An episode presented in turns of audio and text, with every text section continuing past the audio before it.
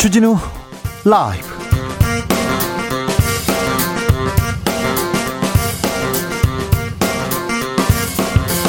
(2021년 11월 9일) 화요일입니다. 안녕하십니까? 주진우입니다. 더불어민주당이 전 국민 방역 지원금을 추진하기로 했습니다. 내년 1월 전 국민 지급을 목표로 하고 달려갑니다. 윤석열 후보는 자영업자 피해 전액 보상 50조 원 카드를 내놨는데요. 재정 당국은 어렵다고 답했습니다. 여야는 내년도 정부 예산안 심사하고 있는데 최가박당에서 자세한 내용 짚어봅니다. 120일 앞으로 다가온 대선 이재명이냐 윤석열이냐 중수청에 답이 있다 이런 말이 있습니다. 중수청 바로 중도층 수도권 청년 표심인데요. 국민의힘 홍준표 후보 경선 탈락으로 무야홍 외쳤던 2030 남성 표심 갈 곳 잃었습니다. 2030 마음을 얻으려면 어찌해야 될까요? 유튜버 황희두 씨와 요즘 청년 세대 알아보겠습니다. 윤석열 후보가 판사 사찰 문건을 불법 작성했다는 의혹으로 공수처에 입건됐습니다. 문건에는 법관들의 개인정보가 담겨 있는데요. 윤 후보 측은 공수처가 위법 수사를 진행한다 이렇게 반발하고 있습니다. 검찰이 조직적 판사 사찰했다 위법 행위다라고 주장한 판사 출신 이탄 의원 만나보겠습니다. 나비처럼 날아 벌처럼 쏜다. 여기는 주진우 라이프입니다. 오늘도 자중차에 겸손하고 진정성 있게 여러분과 함께하겠습니다. 국회 예산결산특별위원회 지금 돌입했습니다. 내년도 604조 슈퍼 예산안 심사 돌입했는데요. 나라 살림 이렇게 좀 써라. 국민 세금은 이런 곳에 좀 써달라 이렇게 전하고 싶은 말씀 있으신가요? 전해 주십시오. 저희가 크게 외치겠습니다. 샵 9730 짧은 문자 50원 긴 문자는 100원입니다. 콩으로 보내시면 무료입니다. 그럼 주진우 라이브 시작하겠습니다. 인생은 살아있는 것, 살아가는 것, 그리고 사랑하는 것. 주진우 라이브 송년 특집 공개 방송 Live Live Love에 코로나 시대를 잘 살아낸 여러분을 초대합니다. 지금 바로 주진우 라이브 홈페이지를 찾아와 주세요.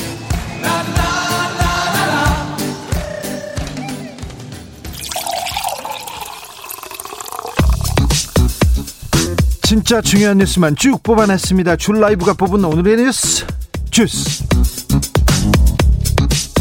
정상근 기자 어서 오세요. 네 안녕하십니까. 제 목소리 듣는 게 너무 어색한데 어떻죠? 네. 전 TV에 나온 저를 절대 못 보거든요. 어, 저도 못 보겠습니다. 아, 네. 나를 못 본다는 거지? 아, 네, 그렇습니다. 네, 알겠어요. 알겠습니다. 네.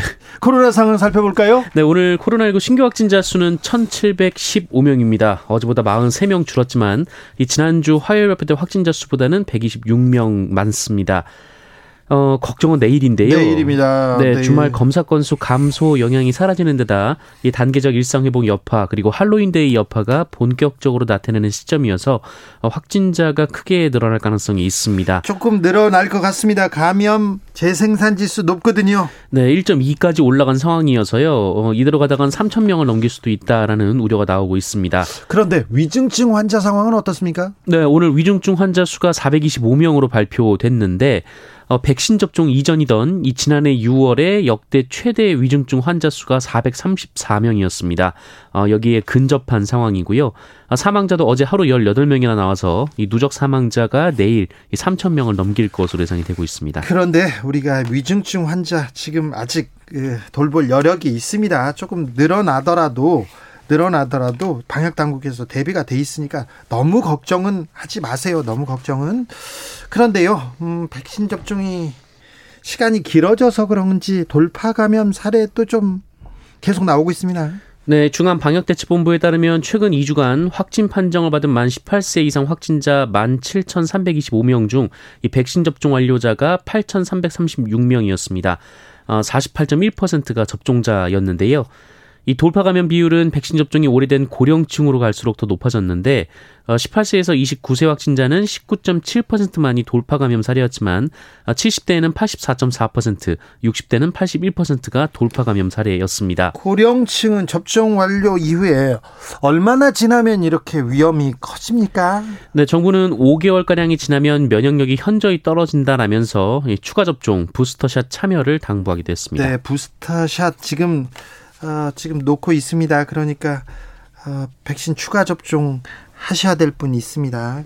특별히 고령자, 위중증 환자 늘고 있으니 각별히 조심하셔야 됩니다. 국민의힘 경선 끝났습니다. 윤석열 후보 당선 이후에 후보 확정 이후에 2030 세대 탈당이 이어진다는 보도가 있어요. 그런데 이걸 두고 또 당내에서 갈등 빚어집니다. 네, 김재원 국민의힘 최고위원이 어제 연합뉴스와 인터뷰에서 이 최근 2030 당원들의 당원들의 이 탈당 행렬에 대해 어, 현재까지 확인된 탈당자 수가 40명이 전부다 이런 얘기를 했습니다. 아, 그런데 이준석 대표가 탈당에 대한 얘기를 우려를 또 비쳤지 않습니까? 네, 어, 이준석 대표는 지난 주말 이 수도권에서만 한 1,800여 명이 탈당을 했고 어, 이 중에 2030 세대 비율이 75% 이상이다라고 반박했습니다. 예. 어, 그리고 오늘 경향신문 보도에 따르면 이 전체적으로 봤을 때 이 책임 당원이 3천 명이 탈당을 했고 어, 이 중에 2030 천년은 2,100명이었다. 어, 이런 보도가 나오기도 20, 했습니다. 2030 비중이 높긴 높네요. 네, 이준석 대표는 탈당하는 그 자체보다는 보수 진영에 몰상식한 분들이 역선택이라거나 한줌이라는 식으로 비하하고 있는 것이 문제다라며 당 내부를 단속하기도 했습니다. 그런데 다른 분들 계속 얘기하고 있어요? 네, 김종인 전 비상대책위원장도 2030 세대의 탈당이 여 당이 본선에 영향을 미칠 것이라고 생각하지 않는다라고 말을 하기도 했고 네. 또 윤석열 캠프의 윤희석 공보 특보가 어, 윤석열 후보가 여론조사에서 지지율이 적게 나온 것이 이 민주당 지지자들의 역선택 결과라는 취지의 발언을 해서 또 논란이 됐었습니다. 네. 김종인 전 비대위원장 2030 세대 탈당 본선에 영향 미치지 미치지 않을 거라고요. 네, 어떻게 되는지 살펴보겠습니다. 어, 국민의힘에서 선대위 구성 네, 시작됐는데요. 조금 여기에서도 좀 견해차가 있어 보이네요. 네, 한 언론 보도에 따르면 윤석열 후보 측 관계자라는 익명의 인사가 어, 선대위 임명장을 수백만 장 나눠주는 것이 가장 효율적인 선거운동이다라는 말을 했다고 합니다. 아이고. 네, 또 그 정도의 발언은 아니지만 그 윤석열 후보 측이 기존의 경선 캠프 멤버를 배제하지 않으면서 어, 외연 확장을 하는 어, 이른바 포괄적 선대위에 무게를 뒀다 이런 보도도 나왔는데요. 어, 이것은 김종인 비상대책위원장이 얘기한 이 선대위 원점 구성이라는 조건과 전혀 다른 방식입니다. 아, 김종인 위원장 화날 것 같은데요? 네, 이준석 대표도 오늘 SNS로 발끈했는데요. SNS에 관련 기사를 링크하면서 그냥 할 말이 없다라며 어떻게들 하겠다는 건지 보겠다라는 말을 남겼습니다. 어, 또 이준석 대표는 이전에 이속을 챙기려는 윤석열 후보 주변 캠프 캠프 주변의 인사들을 향해서 하이에나라고 지칭하기도 했는데요.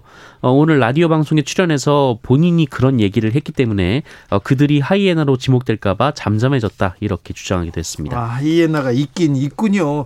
아무튼 갈등이 좀 깊어지고 있습니다. 그래서 청와대 국민청원까지 등장했다고요? 네, 윤석열 후보를 지지한다라고 밝힌 한 네티즌이 이 청와대 청원방에 그 이준석 당대표의 스마트폰을 빼줘주세요라는 청원을 올렸습니다. 뺏으라고요? 네, 어, 자신이 서울에 사는 30대 청년이라고 소개를 했는데요.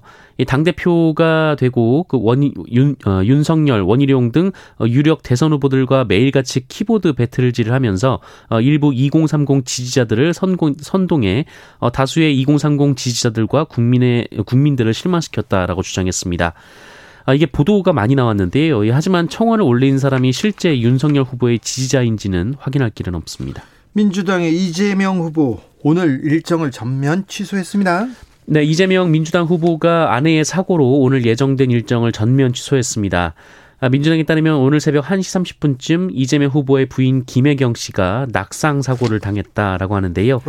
어, 다행히 크게 다치진 않았다고는 하지만 이 경기도의 한 병원에 입원한 상태라고 합니다.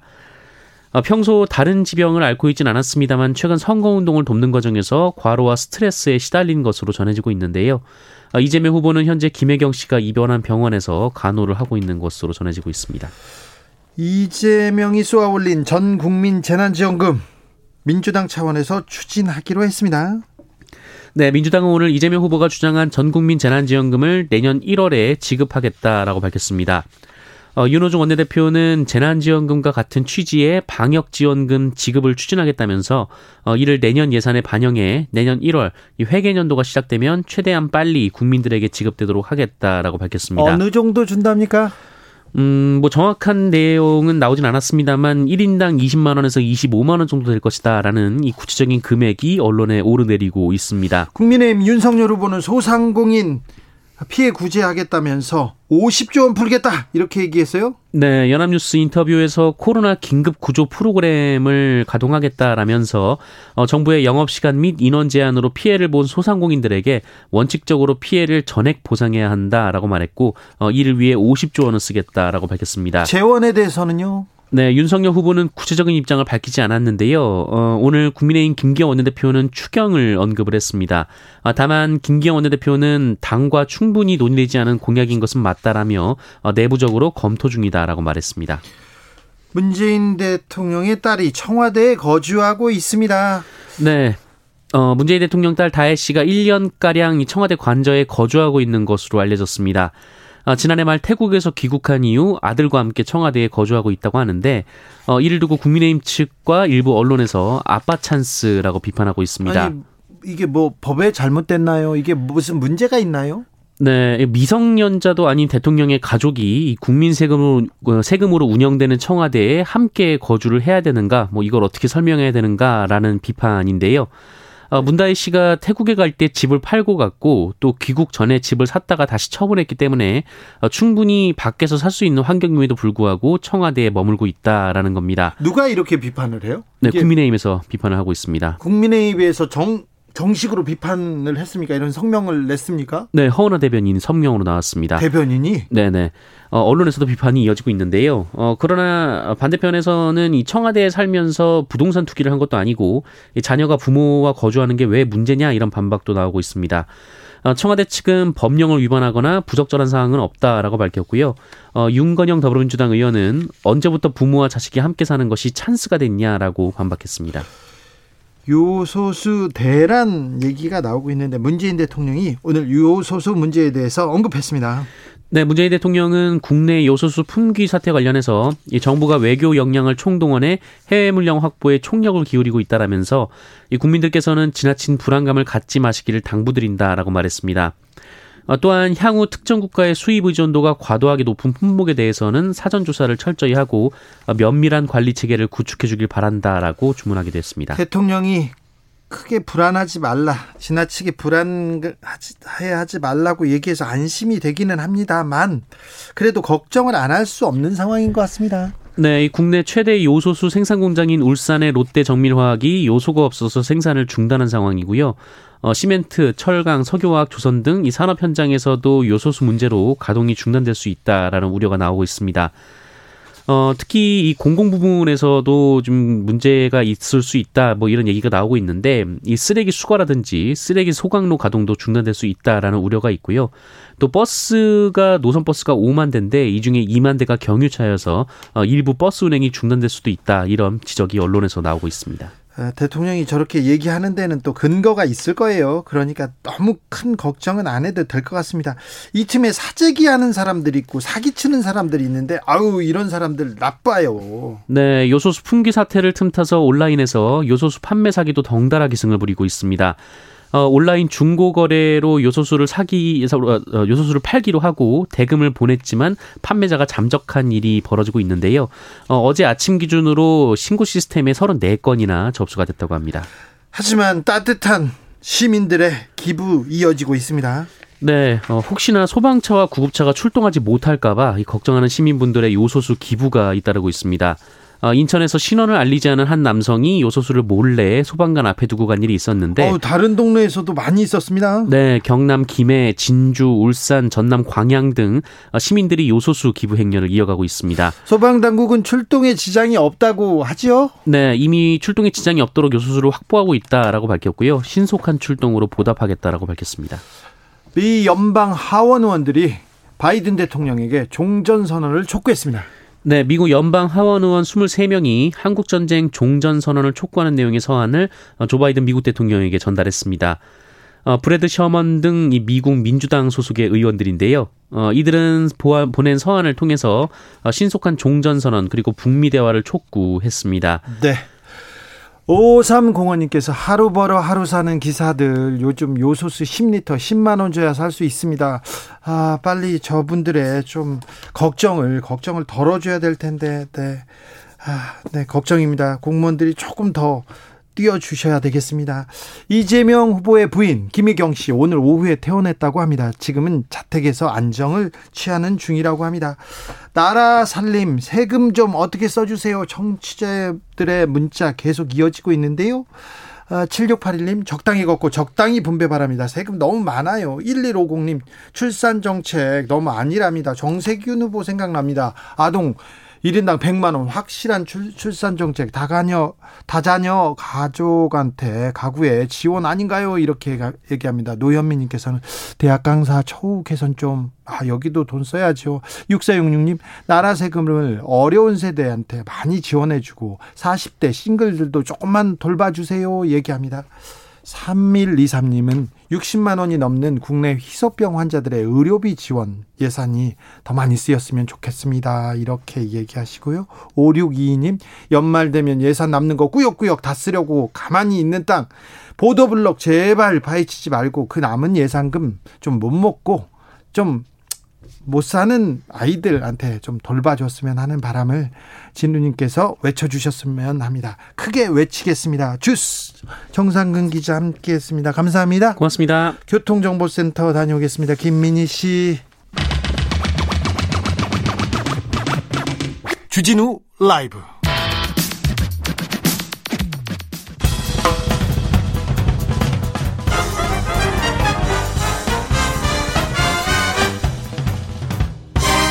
훅 인터뷰 모두를 위한 모두를 향한 모두의 궁금증 훅 인터뷰 서울시 예산안 심사가 난항을 겪고 있습니다. 오세훈 시장 서울시 바로 세우겠다 하면서 시민단체 예산과 TBS 출연금을 대폭 삭감하면서 갈등이 시작됐는데요. 어제 서울시 의회에서는 이거 민주주의의 후퇴다 이렇게 주진우 라이브에서 인터뷰했는데 오늘은 서울시 입장 들어보겠습니다. 이창근 서울시 대변인 안녕하세요. 네 안녕하세요. 어, 지금 예산안이 난항을 겪고 있습니까? 어, 정확히 말해서 지금 현재는 예산안 심의를 시작하지 않았습니다. 예. 네, 현재는 행정사무감사 기간이고요. 예. 행정사무감사가 끝난 이후에 이제 예산안 심의가 또 돌입하게 됩니다. 네. 지금 심의 들어가지도 않았는데 조금 음, 갈등이 좀 시작되는 것 같네요. 그럼 서울시에서 44조 원 역대 최고로 많이 편성했다고 예산을 이렇게 얘기하는데 이번 오세훈의 예산 어디에 집중돼서 이렇게 어, 쓴다고 합니까? 서울시 예산은요 네. 역대 총계 기준으로는 44조 원이 맞습니다. 네. 하지만 우리가 이제 예산을 받으면은 국가 사무를 이관해서 하는 경우도 있고 그래서 의무적으로 지출해야 되는 경우가 있습니다. 그런 경우를 빼면은 네. 실제 서울시가 자체적으로 집행할 수 있는 예산은 한 26조 정도 됩니다. 네. 근데 어쨌든 뭐 내년도 예산안 편성 방향은 코로나19로 이렇게 위기를 맞고 있는 상황에서 네. 민생 경제를 회복하고 그리고 미래 도약을 위해서 성장에 투자를 하고요. 그리고 좀 더 힘든 분들 그런 부분들이 사각지대 없이 생활할 수 있도록 시민의 삶을 지키고자 하는 그런 방향으로 예산이 편성됐습니다. 네. 네. 꼼꼼히 좀 잘 써주십시오. 네. 서울시 곳간이 시민단체 전용 ATM으로 전락했다 이렇게 오 시장이 기자회견에서 얘기했는데 네. 서울시 곳간을 시민단체에서 막 썼습니까? 시민단체라고 하는 부분에 대해서는 일단 저희가 분명히 용어를 정정하겠습니다. 어, 처음 발표할 때도 모든 시민 단체가 그렇다 이렇게 얘기한 적이 없고요. 그래서 저희가 지적하는 부분은 특혜성, 특정 민간 위탁금을 수탁한 단체, 특혜성 민간 보조금을 수령한 단체로 일부 단체의 문제점들을 지적을 하고 있는 겁니다. 네. 네. 그런데 아무튼 예산 삭감 얘기 나오니까 100여 개 시민단체에서 이거 퇴행적이다 이렇게 또 큰 소리를 내고 있습니다. 그 부분은요, 다시 네. 말씀드리지만 어쨌든 시민단체라고 하는 부분의 용어는 정정을 하기를 바라고요. 어, 어찌됐든 간에 서울시가 이러한 부분들을 지적한 것은 그간에 민주당 시의원님들이 네. 행정사무감사나 의회를 통해서 이미 지적을 했던 부분들을 그대로 봤더니 문제가 있더라 해서 절차상의 문제나 그러한 특혜성 문제가 있는 그분들을 분명히 들여다본 것이지 저희가 이거를 의도적으로 자체적으로 뭘 하고 한 건 아닙니다. 민주당 의원님들이 그건 더 잘 아실 겁니다. 네.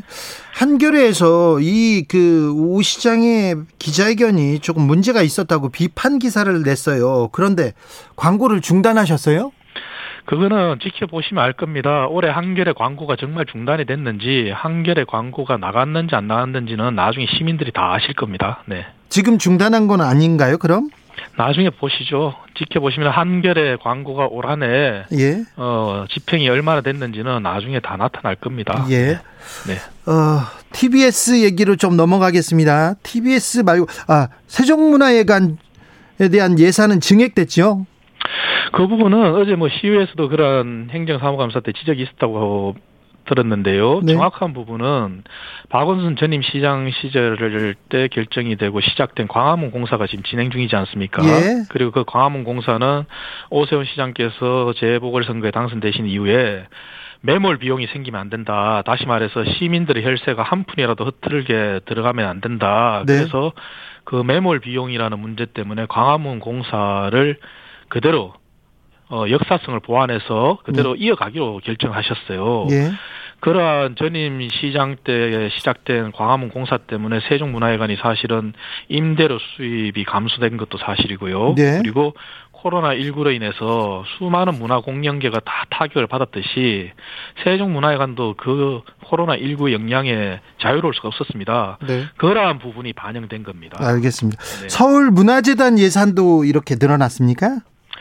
어, 서울문화재단 예산은 어 제가 꼼꼼 어 질문지가 없어서 네. 꼼꼼히 못 살펴봤는데요. 어쨌든 만약에 그런 부분도 늘어났다면 그러한 부분이 반영이 됐어 어, 아마 반영이 됐을 겁니다. 네. 네. 배우 박상원 씨가 여기 이사장으로 있는데 네, 어, 오 시장님하고 친분이 기- 깊죠? 어 그거는 제가 저 뭐 답할 사항이 아닌 것 같네요. 네. 2011년 때 무상급식 투표할 때 동료하던 그 1인 시위하던 박상원 씨 생각이 나서 물어봤습니다. TBS로 좀 물어볼게요. 네.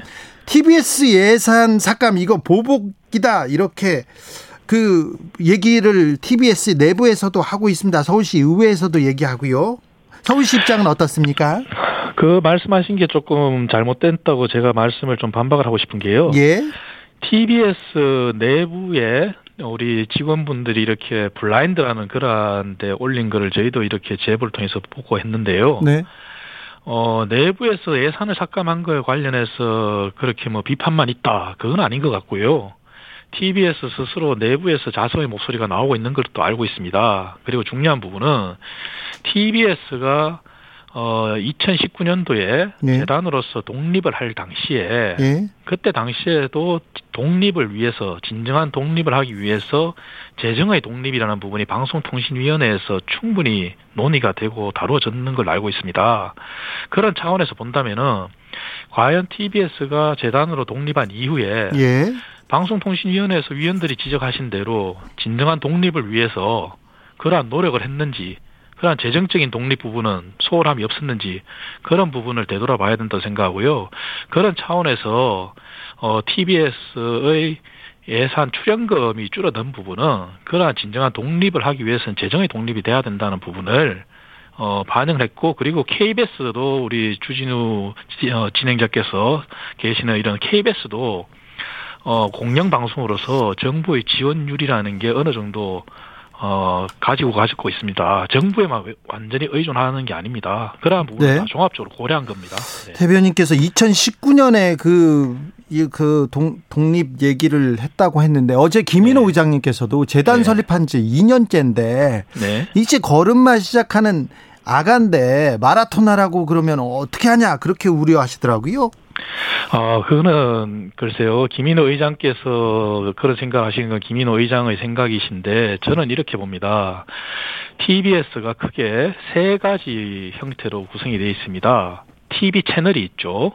그리고 FM 라디오 방송이 있죠. 우리가 흔히 알고 있는 교통 방송이라고 하는 네. 그리고 영어 방송 이 English FM이 있습니다. 네. TV하고 English FM은 광고가 허용이 되어 있습니다. 분명히 상업 광고를 할 수가 있습니다. 그러면은 2년 동안의 걸음마 단계다. 그러면 그 광고가 허용되어 있는 TV나 English FM에서 과연 어, 경영자께서 경영진께서 정말 자체 수익원 창출을 위해서 TBS의 재정을 튼실하게 하기 위해서 그러한 노력을 해 오셨는지 그거를 저는 반문하고 싶네요. 라디오 본부 예산은 그래서 96%가 줄었다고 합니다. 이거는 제작비 전액 삭감이고 이거 아무것도 하지 말라는 뜻이다. 이렇게 얘기하는 어, 제작진들의 입장이 있습니다. 예산 편성은 TBS에서 자유롭게 하는 것이고요. 서울시는 출연금을 줄때 네. 항목을 정해서 이렇게 주질 않습니다. 출연금은 이렇게 얼마다 이렇게 해서 나가는 거고요. 네. 그거를 그렇게 자체적으로 어떻게 대비를 시켜서 라디오 예산이 96%다 이렇게 편성을 하고 예산을 짜신지 모르겠는데요. 네. 어쨌든 저희는 출연금 총계에서 아까 말씀드린 대로 KBS라는 우리 공영 방송의 기준도 봤고요. 네. 그리고 다른 출연 기관들의 어 출연금의 비율이나 이런 것도 통합적으로 고려해서 형평성을 맞춘 겁니다. 네. 네. 어, 대변인님 김어준 네. 씨 나가라 내보내기 위한 것은 아닙니까? 아, 저희가 그 방송의 편성이나 어떤 운영 네. 이거는 개입을 할 수가 없습니다. 그런 건 아니죠. 김어준 싫어서 이런 건 아니시죠? 결코 아니고요. 제 다시 말씀드리지만 TBS의 재정 독립 방송의 편성이나 프로그램 운영에서는 결코 개입을 할 수가 없습니다. 서울시가. 아 그렇습니까? 네, 네 그렇습니다. 알겠 잘 알겠습니다. 언론 탄압 이거 아니죠?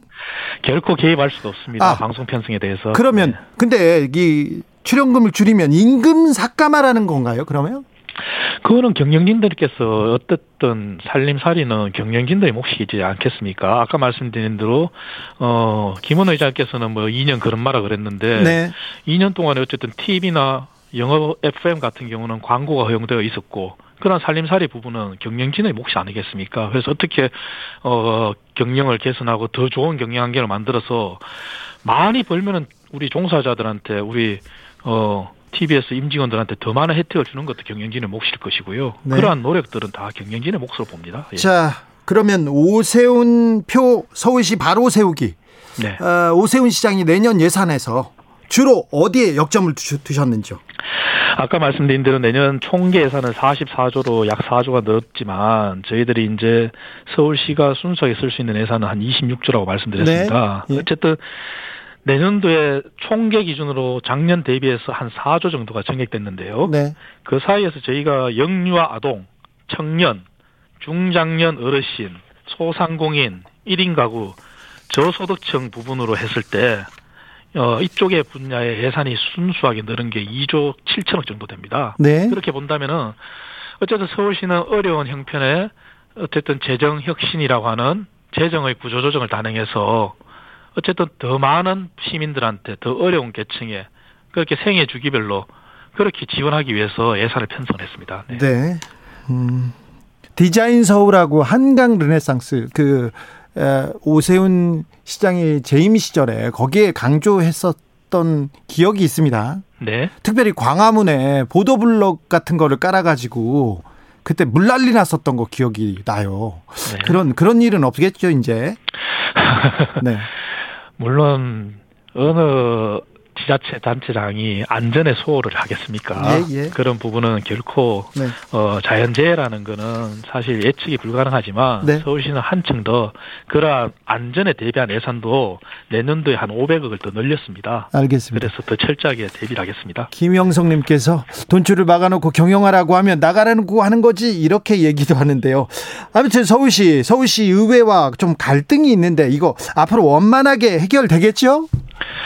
물론입니다. 서울시도 어쨌든 기관장인 시장님도 선출직 공무원이시고 우리 시의장님을 비롯한 시의회 의원님들도 선출직 공무원이시고 네. 이 의회와 시청 모두 다가 선출직 공무원이라는 것은 대의민주주의의 주체입니다. 예. 그렇다면은 시민들을 바라보고 묵묵히 한 걸음 나아가면서 정말 시민들을 위해서 혈세를 써야 된다고 생각합니다. 네. 그런 차원에서 시민들을 바라보고 간다면은 네. 서로 해결 못할 일이 없을 거라고 생각합니다. 어제 시의회 의장께서 처음에는 이 오세훈 시장하고 협치도 잘 되고 대화도 잘 됐는데 언젠가부터는 오지도 않고 나가버리고 얘기가 잘 안 된다 이렇게 걱정하시던데요. 어, 뭐, 그거는 뭐, 각자의 생각이 어떻게 다를 수는 있겠지만, 어쨌든 아까 말씀드린 그 시민을 바라보고 간다면은, 네. 그런 협치라는 부분, 그리고 시민이 원하는 거는 다 동일하지 않겠습니까? 예, 예. 그래서 시민을 바라보고 간다면은, 네. 어, 모든 게 해결이 될 거라 생각합니다. 서울 시민들이 더 걱정하지 않아도 되죠? 그렇습니다. 네. 아, 알겠습니다. 말씀 감사합니다. 이창근 서울시 대변인이었습니다. 네.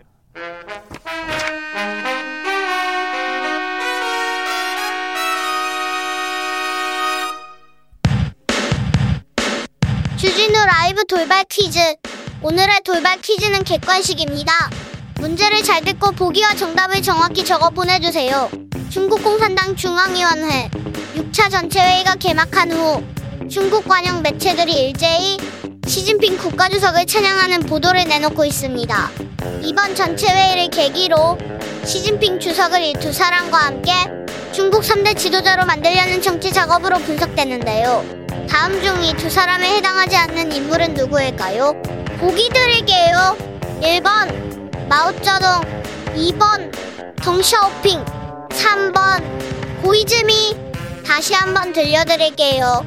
1번 마오쩌둥 2번 덩샤오핑 3번 고이즈미 샵9730 짧은 문자 50원 긴 문자는 100원입니다. 지금부터 정답 보내주시는 분들 중 추첨을 통해 햄버거 쿠폰 드리겠습니다. 주진우 라이브 돌발 퀴즈 내일 또 만나요.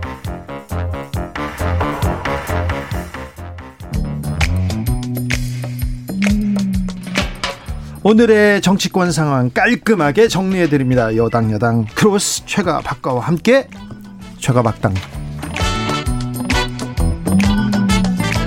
주진우 라이브 공식 여야 대변인입니다. 두 분 얘기만 들으면 딱 깔끔하게 정리됩니다. 박성준 더불어민주당 의원 어서 오세요. 네, 안녕하세요. 최영도 국민의힘 의원 어서 오세요. 네, 안녕하십니까. 네, 본격적인 대선 경쟁 막이 올랐습니다.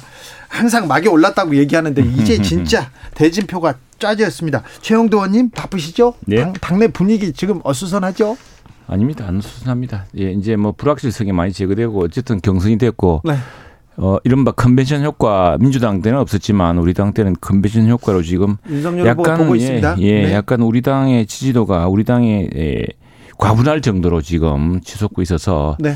아 이럴 때 더욱 조심하고 더욱 열심히 해야겠다 이런 생각하고 있습니다. 겸손하시네. 또 자, 박성준 의원님 민주당은 어떻습니까? 그 겸손하신다는 얘기를 하니까 그거 멘트 한 말씀 네. 제가 드리고 일부러 겸손하게 하신 것 같아. 아, 우리가 지금 과분하죠. 자신감에. 신뢰를 갖춰야 됩니다. 일단은 뭐 일단 국민의힘 후보가 이제 선출이 됐으니까 네. 그 기대기 컨벤션 효과가 분명히 있는 것 같고요. 아, 예, 예, 보고 있습니다. 그다음에 그 국민들이 이제 그 기대기를 넘어서 어느 정도 시간이 지나면 이제 관망기로 좀 다시 돌아갑니다. 네. 그래서 결정을 할지 안 할지 이제 결정기가 되는데 네. 결정기가 한 번 왔다가 네. 또 그 유권자들은 번복기가 있어요. 아, 네. 이 후보를 갖다 안할 수도 있다. 그런 과정들이 이제 몇 번 더 남아 있는 것이죠. 네. 어, 그 과정들이 이제 남아 있는데 지금은 상당히 기대가 부풀어져 있는 상황이다라는 말씀 좀 드리고 싶고요. 최영두 의원님, 네. 국민의힘에서 탈당 러시가 지금 이루어진다는데 그건 사실입니까? 75%가 2030 세대라는데 그건 음, 또 그 이- 이준석 대표가 이제 에, 이야기를 했죠.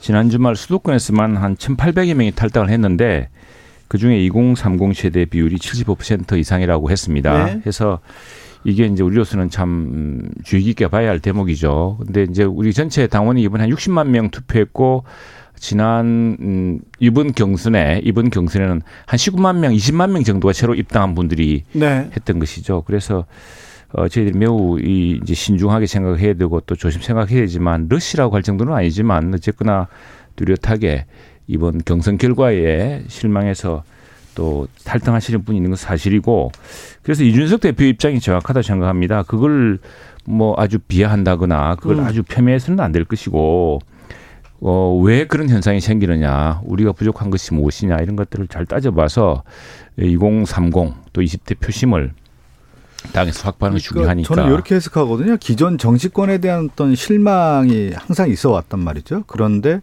이준석 그 당 대표가 당시에 될 경우 그 당시를 보면은 이준석 효과라는 게 뭐냐면 기존 정치가 아닌 새로운 세대로서의 어떤 정치를 보여줘라 네. 라고 하는 언명이 있었던 겁니다. 네. 그래서 사실 이제 국민의힘에게 많은 이제 그 젊은 세대들이 관심을 갖고 또 힘을 몰아줬던 경향이 있었고 이번 경선 과정에서도 그런 경향이 있었는데 점차적으로 좀 시간이 흘러가면서 어떤 현상들이 나왔냐면 국민의힘의 모습을 보니까 과거의 보수 수구 정당의 모습 아니냐. 그리고 젊은 정당이 아니고 새로운 세대를 담보할 수 있는 정당이 아니고 60대 70대에 너무 의존하는 정당 아니냐. 그리고 지역적으로도 너무 협소한 정당으로 가고 있지 않느냐. 그러니까 과거의 정치 문법에 익숙한 정치로 가고 있다라는 20, 30대의 어떤 실망감이 지금 탈당 러시가 있는 거고요. 네. 그것이 엄중한 경고로 가고 있는 것이다라고 저는 분석하고 있습니다. 그저 이것도 너무 네. 과장된 말씀이고 음. 사실은 지난번에 우리가 투표율이 당원 투표율이 한 65% 올라갔을 때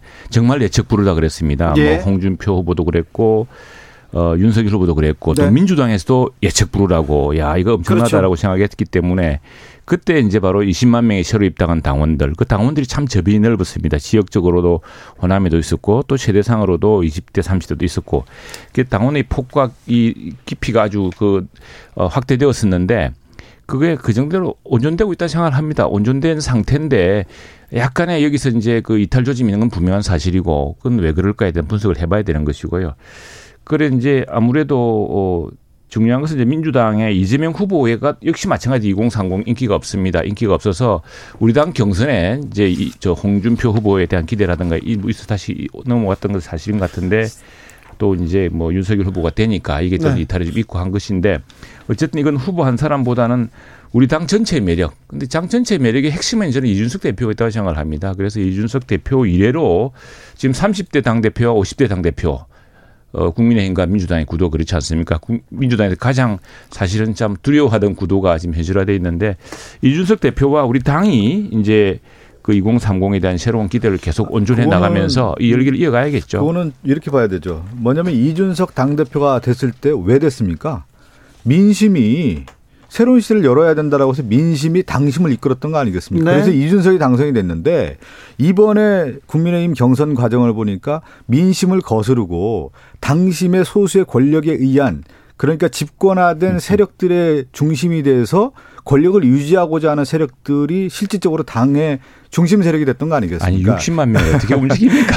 그것이 전체적으로 볼 때 역대 모든 대선 과정을 보면은 실제 민심을 받아들였던 정당이 대선 후보가 되고 그것이 이제 승리하는 전철을 밟았는데 네. 지금은 국민의힘을 볼 때 과거의 이준석 효과와는 전혀 다른 민심을 거스르는 음. 성향이 낮기 때문에 그렇진 않고요. 20, 30대의 그- 어떤 실망이 있다라는 그건 거죠. 불과 며칠 음. 전에 이제 경선 직전에 홍준표 후보도 기대를 했고 민주당에서도 야 윤석열 후보가 대세인 줄 알았더니 이게 바뀔 수도 있겠구나 기대했던 그런 그런 상황은 여전히 남아 있습니다. 남아 있는데 이제 이게 민심과 당심으로 대체하기 힘든 것이 만일 일반 여론조사처럼 이재명 후보 대 홍준표 후보 대뭐 윤석열 후보 대 이렇게 쭉 했으면은 그게 민심이 되겠죠. 그런데 우리 여론조사 방법에서 이게 민심이라고 하기보다는 그거는 이재명 후보가 빠지고 이재명 후보와 바- 붙을 우리 당 후보가 누구냐라고 묻는데 그때는 민주당 지지자들이 한 30% 이게 참여를 합니다. 그래서 좀 어, 그런 것들이 반영된 결과가 있는 것이고 어쨌거나 지금 압도적인 당원들 60만 명이나 되는 많은 당원들이 새롭게 입당해서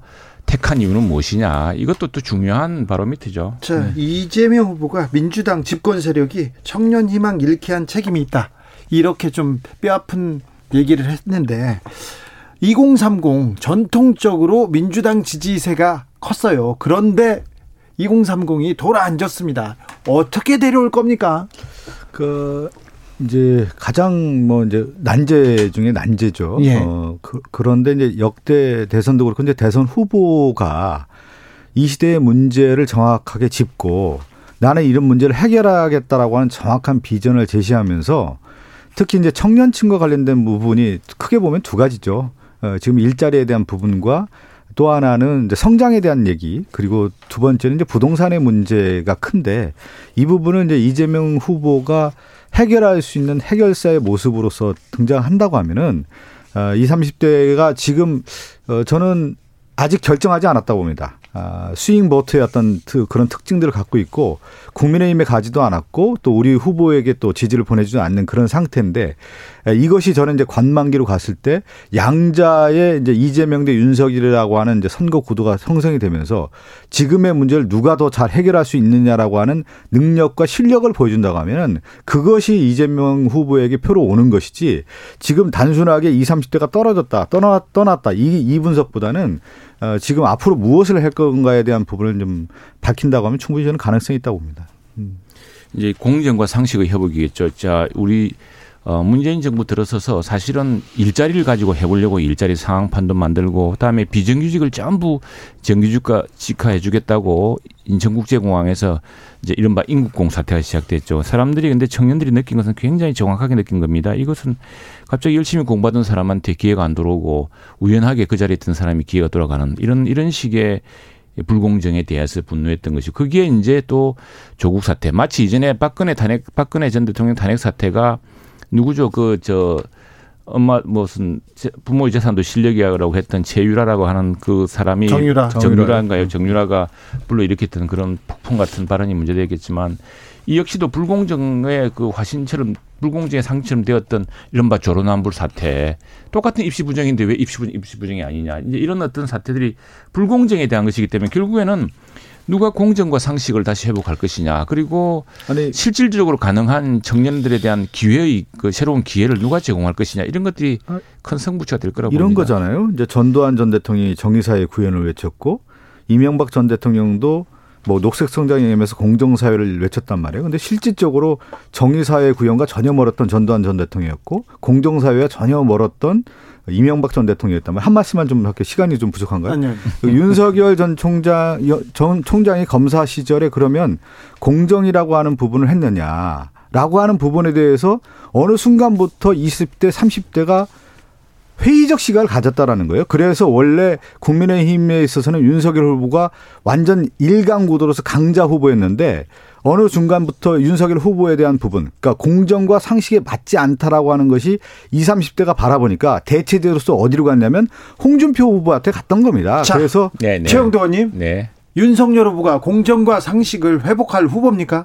저는 그렇게 봅니다. 만약 우리 윤석열 후보에게 기대할 게 있다면 그것밖에 없다고 봅니다. 자, 아니 윤- 근데 왜 그 선거 과정에 경선 과정에서 그런 건 하나도 안 보여주시고 다른 것만 보여주세요. 그래서 이제 이렇게 뭐 장풍이나 보여주시고. 그러니까 캠프가 이제 그것 때문에 캠프가 이제 누명을 쓰고 있고 한 건데 아무래도 저 그런 실언과 또 약간의 좀 어- 어설픈 이런 것들이 이제 많은 실망을 줘 특히 사과라든가 이런 네. 문제는 그리고 이 우리 정치에서 금기되고 있는 다섯 가지 어휘를 동시에 사용했습니다. 전두환, 광주 네. 뭐 등등 해서 개사과. 네. 예, 뭐 그래가지고 왕자.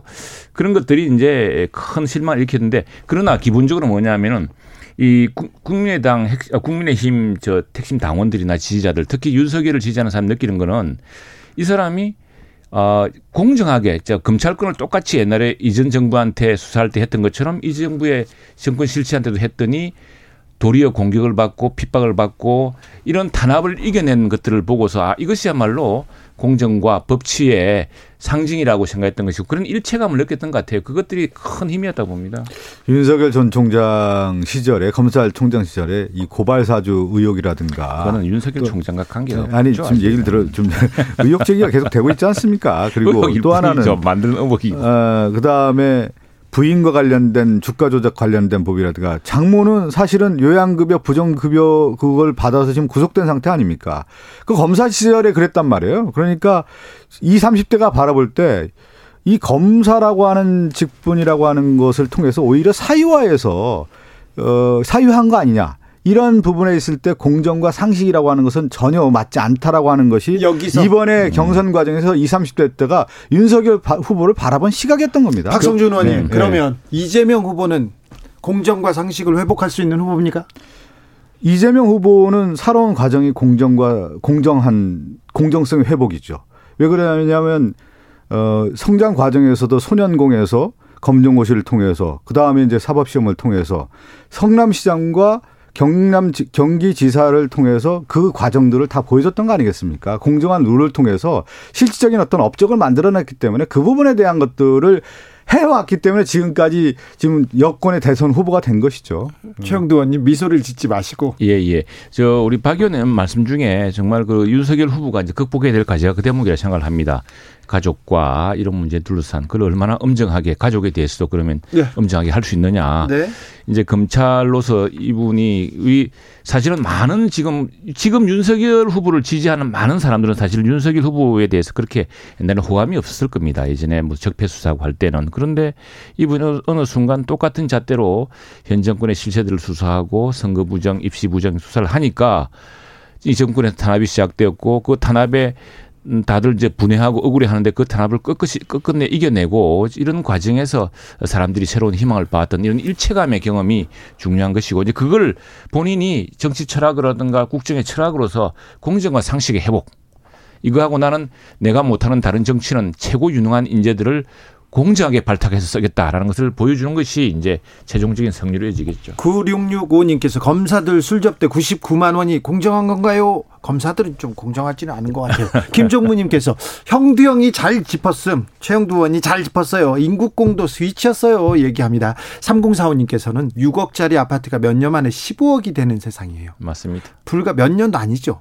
다시 4억 원대로 떨어져서 어, 청년들이 집 좀 살 수 있는 기대 좀 품어볼 수 있는 세상 만드는 정책 내놓는 사람 뽑겠습니다. 당 상관없이 지금 네네. 어, 기사에 이시연이라는 탤런트가 청약 당첨됐어요 아파트를. 네. 근데 6억짜리 집이 17억이 됐어요. 아이고. 불과 이- 불과 몇 몇 달 1년 만에. 맞습니다.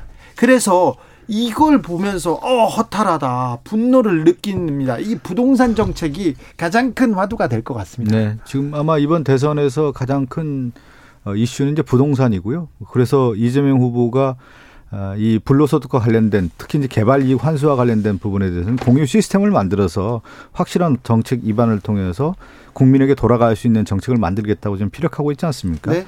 어, 그것을 너무나 잘 알고 있고요. 또 이 부동산 문제가 이 청년들에게 얼만큼 실망감을 줬고 또 그동안의 아픔을 줬는지 그 고통에 대한 것들을 서로 이제 다 공유하고 있기 때문에 민주당도 잘 네. 인식하고 있습니까? 아, 그럼요. 네. 예. 대안을 내놓습니까? 지금 이재명 후보가 지금 내놓고 있지 않습니까? 예. 최영도 의원님, 어, 정부 예산안 얘기도 해야 되는데 네네. 예산안 예산안 얘기합시다. 얘기도 해야 되는데 전 국민 방역 지원금 준다. 그것 어, 이렇게 지금 이재명 후보가 얘기했고요. 13조 원 정도 들 거라고 얘기했는데 그래 그걸로는 부족해. 윤석열 후보 50조 원 얘기 나왔습니다. 이거 어떻게 돼가고 있습니까? 아, 예산이 이게 지금 두 가지 맥락입니다. 제가 예결 위원이어서 조금 전까지 얘기를 하고 왔는데 두 가지 다른 맥락입니다. 저 지금 이재명 후보는 국민은 힘들고 국가는 돈이 많다. 네. 그리고 세수도 많이 거쳤기 때문에 그 돈으로 하자고 했는데 여기에 대해서는 당장 총리와 부총리가 그렇지 않다.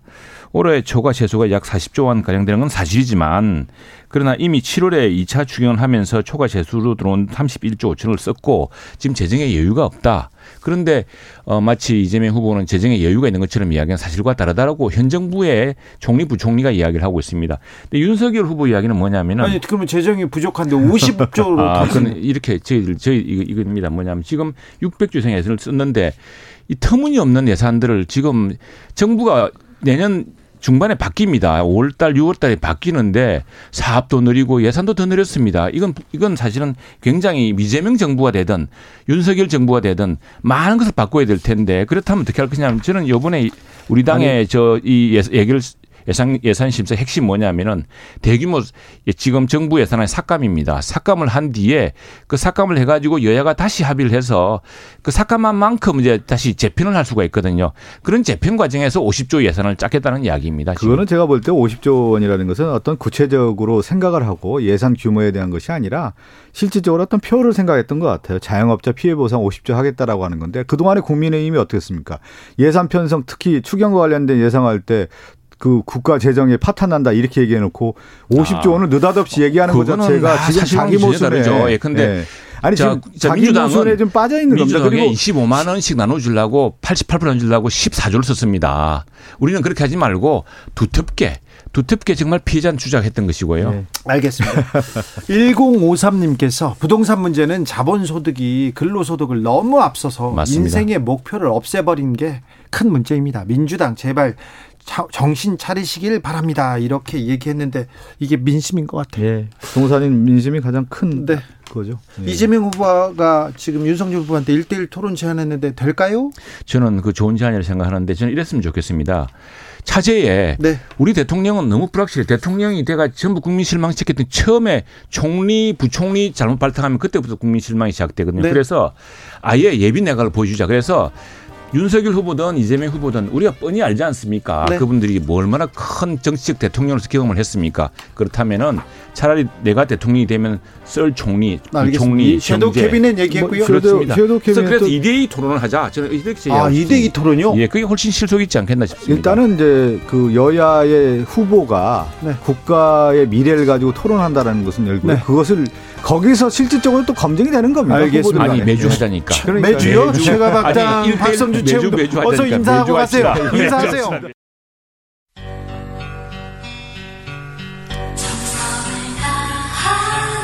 정성을 다하는 국민의 방송 KBS 주진우 라이브 그냥 그렇다고요. 주진우 라이브 2부 시작했습니다. 지역에 따라 2부부터 함께 하시는 분들 계시죠? 잘 오셨습니다. 어서 오십시오. 앉으세요. 7시까지 앉아서 들으시면 됩니다. 라디오 정보센터 다녀오겠습니다. 조진주 씨.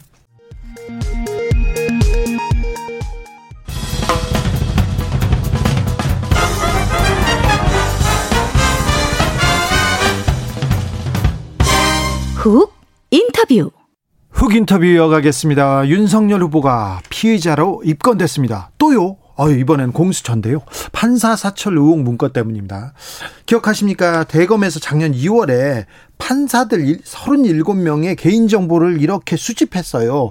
우리 법 연구회 출신이지만 합리적이다. 어, 출신이면 합리적이지 않다는 건가? 무리야기한 법관이다. 과거 전교조나 학생운동과 관련해서 어떤 판결을 내렸는지도 쓰여 있고요. 농구 실력으로 유명하다. 주관이 뚜렷하지 않고 여론 영향을 많이 받는다. 소극적이다. 대응하기 수월하다. 이런 평가를 써놓는 문서를 만들었습니다. 이 문서는 윤 석열 전 총장이 변호를 맡은 변호사가 공개했었던 경, 기억이 있습니다. 이 재판부 분석 문건은 어, 검찰 사상 처음 있었던 검찰총장 징계의 핵심 사유였고요. 이번에 어, 입건된 겁니다. 공수처 수사는 앞으로 어떻게 되는 건지 물어보겠습니다. 이탄희 더불어민주당 의원 어서 오세요. 네, 안녕하세요. 이탄입니다. 의원님 요새 바쁘시죠? 네, 열심히 뛰고 있습니다. 네. 무슨 일로 바쁘세요? 이제 뭐 교육위원회 활동하는 거 플러스 이제 네. 선거 대선 때 우리 대선 승리를 위해서 네. 또 열심히 뛰고 있습니다. 선대위에서도 어떤 역할을 맡으셨죠? 네, 제가 캠프에서는 사실 미래정치기획위원회라는 걸 맡았었는데요. 네. 이번에 통합선대위에서는 너목들 위원회, 너목들은 뭡니까? 어, 너의 목소리를 들어가는 위원회. 아, 그래요? 네, 네. 그 위원회를 맡아서요. 네. 네, 조만간 좀 전국 투어를 좀 할 생각이에요. 알겠습니다. 네. 뭐 이탄이가 뭐 인기가 있으니까 또 만나고 싶은 사람들이 많으니까 또 가봐야죠. 가서 아. 들어야 국민의 목소리 좀 들어야 됩니다. 네, 뭐 인기 그런 건 아니고요. 네, 근데 네. 기성 언론이나 기성 정치권에서 좀 예. 대변되지 못하는 목소리들을 네. 좀 많이 많이 찾아가서 많이 들어야. 됩니다. 특별히 잘 들어야 됩니다. 어, 공수처가 판사 사찰 문건 관련해서 윤석열 후보를 입건했습니다. 이번에 또 입건됐어요. 많이 입건됐어요, 이분. 네, 이제 네 번째인데요. 뭐 판사 사찰 문건은 사실은 네. 이미 지난 그 1심 행정법원 판결에서 네. 어 이거는 어, 윤석열 검찰총장의 지시로 만들어진 문건이고 네. 어, 개인정보보호법하고 국가공무원법 위반이다. 네. 이렇게 명시적으로 적시가 된 것이기 때문에요. 네. 수사는 불가피한 상황이었다. 네.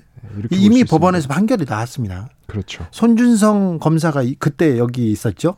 어, 그렇죠. 손준성 검사가 수사정보정책관, 네. 정보관이었고요. 그 네. 밑에 있던 담당관인 성상욱 검사가 이 문건을 이제 작성을 한 거죠. 그런데요. 네. 그러면 어 지난번에 법원 판결도 있었고 공수처에서 입건했으면 이거 이거 뭐 유죄가 되면요. 그럼 윤석열 후보의 지위가 이렇게 달라지나요? 어, 이제 뭐 피선거권 자체가 법적으로 달라지지는 않은데요. 네. 예, 그런데 이제 본인이 지금까지 주장해 왔던 것이 자기가 검찰총장으로서 공정하게 업무 수행을 하는데 탄압받았다 이거잖아요. 네. 그런 근간이 이제 흔들리는 거죠. 예. 전혀 반대의 상황인 거죠. 오히려 잘못해서 처벌받아야 되는 거죠. 그럼 그렇죠. 탄압이 아니라. 어떤 면에서 보면 겉으로 공정을 외쳤지만 실제로 속으로는 검찰총장으로서의 권력을 사유화했다. 네. 예, 겉으로는 공정이지만 속으로는 사유화했다. 이런 것들을 이제 보여주는 그런 사건이 되는 거죠. 윤석열 후보는 나하고는 상관없다. 판사사찰 문건. 이렇게 얘기하시던데 이거에 대해서는 어떻게 생각하시는지요? 방금 말씀드렸듯이요. 행정법원 판결에서 네. 명시적으로 네. 윤석열 검찰총장의 지시에 의해서 만들어졌다. 네. 이렇게 이미 인정이 된 사안입니다. 고발 사주 의혹에 대해서도 고발 사주 의혹에 대해서도 윤석열 후보는 나는 이거 모른다. 전혀 네. 관계가 없다. 윤석열 후보와의 관계는 어떻게 보십니까? 음, 뭐 사실 수사를 해야지 이제 나올 상황이기 때문에 제가 앞서가기는 어렵고요. 그러나 상식적으로 생각을 해보면 네.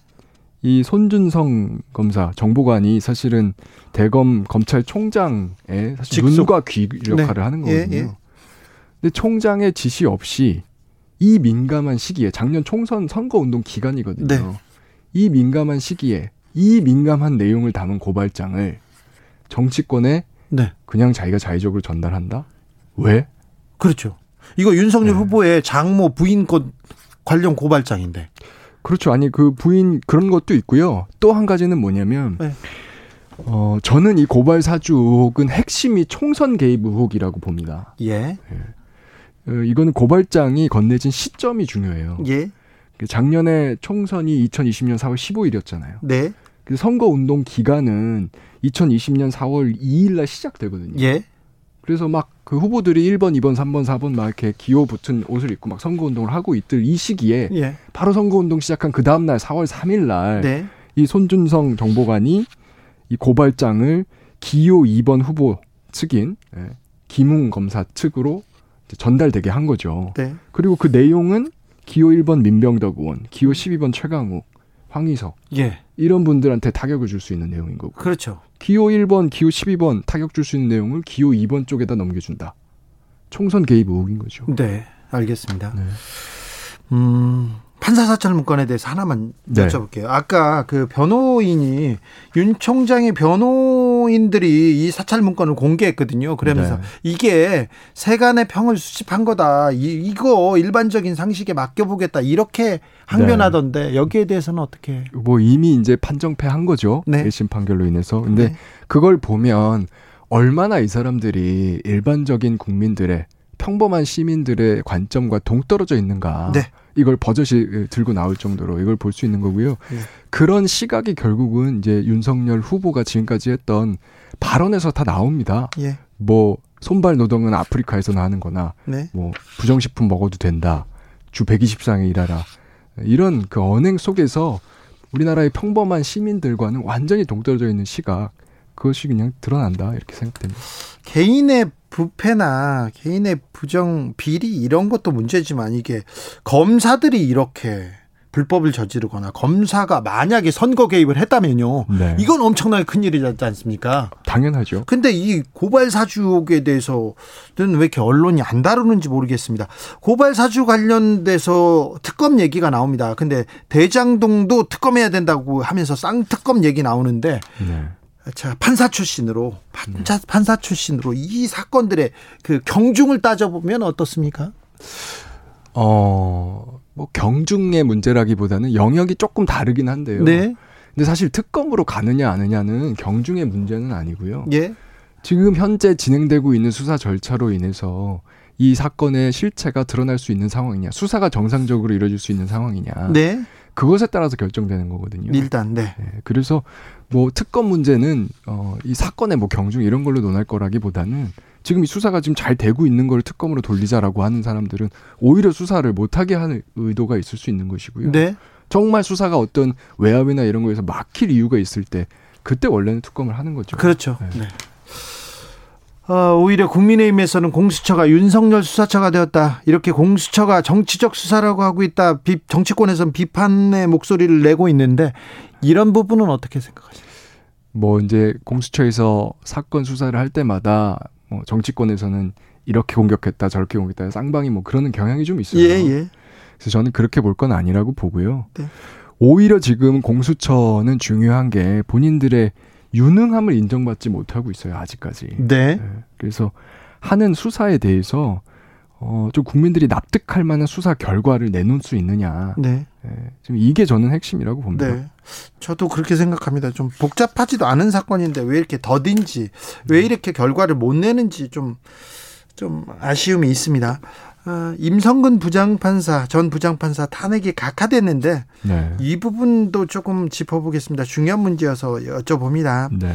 아, 사법농단 문제가 그래서 가다가 선거 같은 느낌도 있고요. 판사 님들이 판사 출신 사법농단 세력이 너무 법을 잘 알아서 재판을 그냥 이렇게 법꾸라지처럼 이렇게 빠져나가는 거 아닌가 이렇게 생각도 됩니다. 사실 5대 3이었어요. 네. 각하 의견이 5명, 그리고 탄핵 인용 의견이 3명. 아, 그렇죠. 사실 한 아슬아슬한. 분만 더 인용 의견을 냈으면 네. 4대 4가 되는 건데 굉장히 좀 아쉽고요. 다만 근데 저는 너무 어, 국민들께 속상해하지 마시라라고 이야기를 하고 싶은 부분이요. 그 본안 판단으로 나아간 세 명의 재판관들은 전부 다 네. 이거는 중대한 헌법 위반 행위다. 있을 수 없다. 네.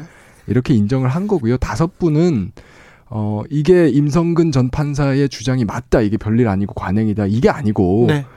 어떤 재판관도 단 한 명의 재판관도 임성근 전 판사의 주장을 받아준 사람은 없어요. 네. 다만 이제 회피한 거죠. 어찌 보면 각하하면서 그래서 저는 그게 굉장히 극히 유감이었던 건데 어, 본안 판단을 한 모든 재판관들은 이 위법성을 인정했기 때문에 저는 이제 절반의 의미는 있다 네, 네. 예, 이렇게 생각하고 네. 오히려 저는 이렇게 생각했어요. 아 이분들이 지금 이렇게 각하 받고 나서 마치 아무 잘못이 없다는 듯 돌아다니는 걸 보면서 그렇게 언행하는 걸 보면서 야 국회에서 탄핵 소추마저 안 했으면 그렇죠. 소추마저 안 했으면 이분들이 어떻게 했을까? 임성근 전 판사는 국회에서 국민들로부터 탄핵받은 판사예요. 그렇죠. 네, 의미가 있습니다. 어, 문재인 정부에서 검찰 개혁은 네. 얼마만큼 왔습니까? 법원 개혁은 어디만큼 와 있습니까? 갈 길이 멀죠. 아직 멀습니까? 네. 그래도 의- 의미 있는 진전이 있었어요. 아 그럼요. 예. 갈 길이 뭡니까? 그래도. 이제 뭐 차기 정부에서 정부에서 해야 될 일도 있을 거고요. 네, 사실 국회에서 좀 입법을 해야 될 일이 많을 것 같습니다. 네. 의원님은 저기 노동 문제, 특별히 청년들의 노동 문제에 대해서 관심이 굉장히 많고 법도 계속 만들고 있어요. 네, 맞습니다. 그 법에 대해서 조금 알려주세요. 어, 제가 사실 지난 일요일에도 그 여수에서 현장 실습하다가 사망한 홍정민 군이라고 있어요. 네, 이제 잠수 작업하다가 익사한 네. 친구인데 17살이에요. 아, 고등학생이 현장 실습 갔다가 그렇죠. 제가 너무 마음이 아픈 게 이 현장 실습을 시작한 건 얼마 안 됐지만 원래 똑같은 요트 업체에서 반년 정도 아르바이트 했어요. 아이고 근데 그 반년 동안 아르바이트 할 때는 그 사업주가 이 잠수 작업을 안 시켰어요. 왜냐면 이 잠수 작업이 비싸거든요. 비용이 많이 들어요. 50만 원, 100만 원씩 줘야 되는 일이에요. 네. 그래서 안 시키다가 현장 실습생으로 전환이 되자마자 그때부터는 근로기준법 적용이 안 되거든요. 아 그래요. 돈을 더 이상 안 줘도 돼요, 추가로. 예. 그러니까 전환되고 10일 만에 이 일을 시켜서 익사한 거예요.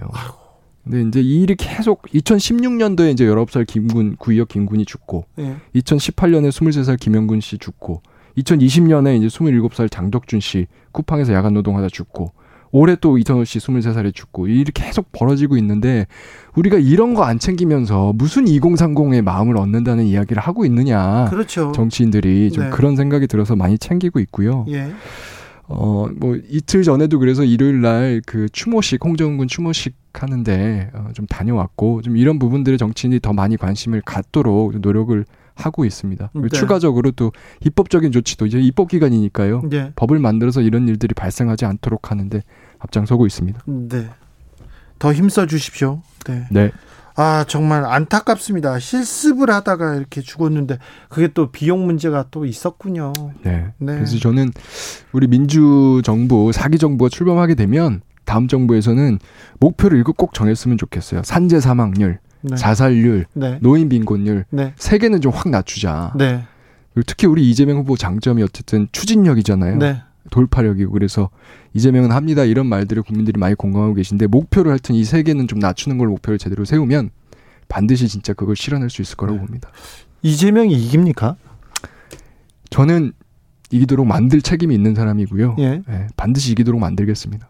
근데 민심이 민주당과 네. 민주당한테 이렇게 멀리 떨어져 가고 있는 것 같은데 그 부분은 어떻게 돌려올 겁니까? 일단 상황은 인정할 건 인정하고요. 네. 그리고 어 저는 사실은 이제 작년에 우리가 총선 이긴 이후에 예. 한 1년 한 9개월 정도의 시간 예. 네, 1년 한 6개월 정도 됐네요, 이제. 1년 6개월 정도의 시간이 어, 좀 아쉬운 점이 많았던 것 같아요. 그 이전보다. 네. 그래서 1년 6개월 동안에 우리의 문제점에 대해서 솔직하게 인정하고 네. 예, 우리가 과감한 개혁 조치를 취하지 못한 것들, 과감한 민생 어, 조치들을 취하지 못한 것들을 좀 인정을 하고 이제 다시 second chance를 우리가 부여받는다고 하면 네. 정말 할 것 같다라고 네. 하는 절박한 모습 네. 보여주는 게 핵심이라고 생각합니다. 국민들은 절박하고 절실합니다. 네, 네. 그러니까 의원님들이 더 열심히 뛰어 주십시오. 알겠습니다. 지금까지 이탄희 더불어민주당 의원이었습니다. 감사합니다. 네, 고맙습니다. 정치 피로, 사건 사고로 인한 피로, 고달픈 일상에서 오는 피로. 오늘 시사하셨습니까? 경험해 보세요. 들은 날과 안 들은 날의 차이. 여러분의 피로를 날려줄 저녁 한 끼 시사. 추진우 라이브.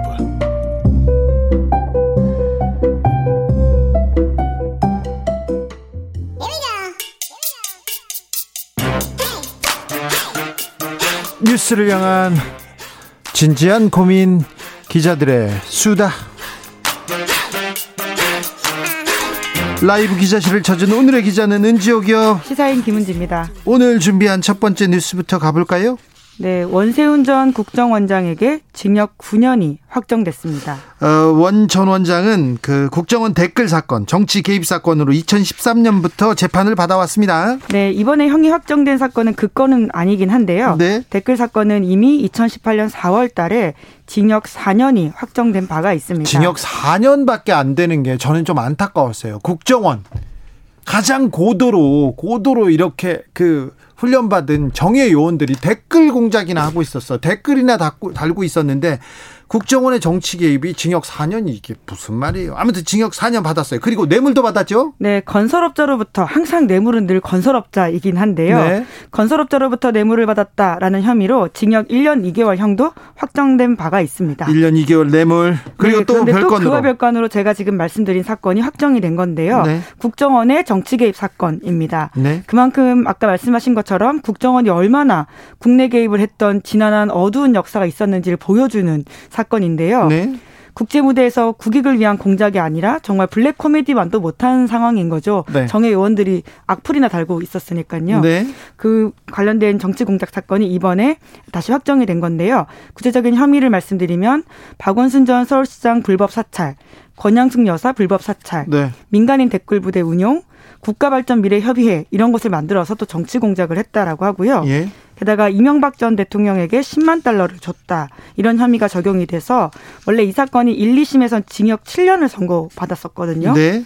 그런데 이제 2심에서 권양숙 여사, 박원순 전 시장을 감시 미행하도록 한 혐의에 대해서 일부가 무죄가 선고됐습니다. 네. 그런데 지난 3월에 대법원에서 더 엄격하게 판단해야 된다. 이렇게 무죄 취지의 판결들을 다시 돌려보내면서 고법으로 돌려보냈습니다. 네, 이제 그래서 이번에 직권남용 혐의를 인정해서 징역 9년, 그러니까 1, 2심보다 더 올라가게 된 거죠. 네. 그렇게 해서 원전 원장이 불법으로 불복해서 상고했는데 본인이 결국 그걸 포기해서 네. 마무리가 되었습니다. 이제 원세훈 전 원장에 대한 아, 재판은 다 끝났습니까? 네, 그렇다고 볼 수 있습니다. 물론 이후에 또 다르게 예, 다른 일이 없도록 우리가 바라야 될 텐데요. 네. 현재로서는 14년 2개월. 14년 2개월이요. 예. 네. 14년 2개월 됐네요. 네, 관련해서는 재판부가 이렇게 성격을 판단했는데요. 네. 반헌법적이다라는 네. 거죠. 그러니까 조직적으로 저질러진 국정원 범죄에 대해서 이렇게 이야기한 건데 원전 원장 범행으로 다수 국정원 직원들이 범죄에 가담해서 형사처벌까지 받았음에도 네. 피해 회복을 위해서 노력을 기울이지 않았다. 그러니까 제대로 반성하지 않고 있고 이것을 되돌리려고 스스로 노력하지 않았다라는 걸 지적을 하는 건데요. 네. 이에 대해서 원전 원장은 억울하다 이런 이야기를 하고 있습니다.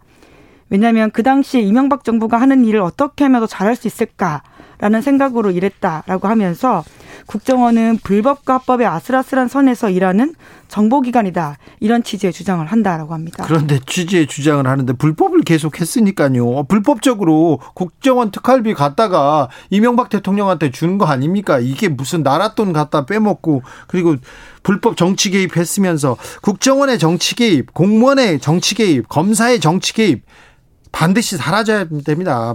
뿌리 뽑아야 됩니다. 네, 공복이라고 하죠. 국민 세금 받고 일하는 공무원으로서는 당연히 없어서야 될 일인데요. 그런데 그게 불과 10년 전까지 있었던 일입니다. 네. 그렇기 때문에 이번 사건이 아무리 늦어도 반드시 단죄한다. 그리고 그것을 바로잡으려고 노력했고 결과가 느리게 나오긴 하지만 언젠가는 그 대가를 치르게 된다라는 네. 것을 좀 보여준다는 점에서 의미가 있지 않나라는 판결 선고의 의미를 짚어봤습니다. 국정원에서 불법으로 선거 개입하고 불법을 저지르면 언젠가는 아, 벌을 받게 된다는 걸 보여줘야 됩니다. 원전 원장은 그래도 감옥 갔는데 그 밑에서 불법 댓글 달고 정치 개입했던 국정원 직원들이 아직 잘 다닙니다. 김하영 씨 아직 잘 다닙니다. 네. 참.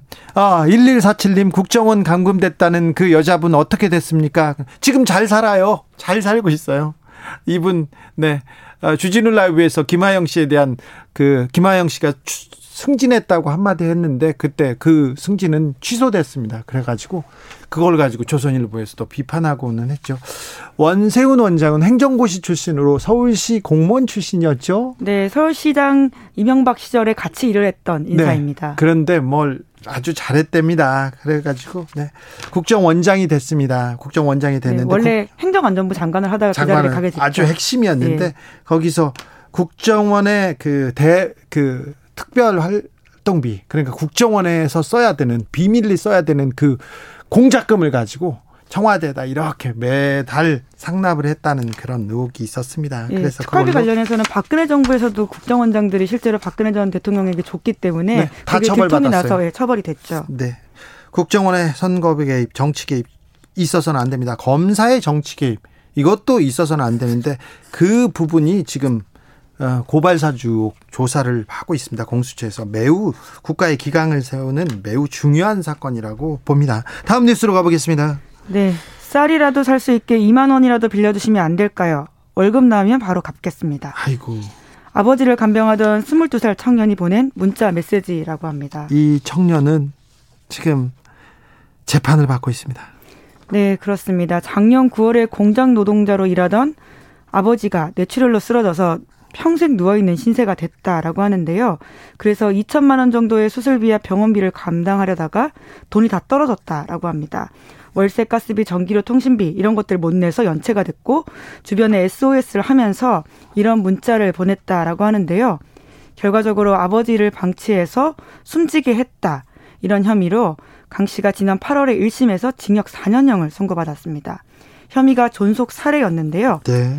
당시만 하더라도 다수 언론이 아버지를 굶어 죽게 이른 폐류나 이런 식의 기사를 내보냈습니다. 아 그래요? 그런데 현실은 완전 달랐는데요. 탐사보도 전문 매체인 셜록에서 이 강 씨의 사연을 취재해서 알리면서 완전히 다른 국면으로 접어들었습니다.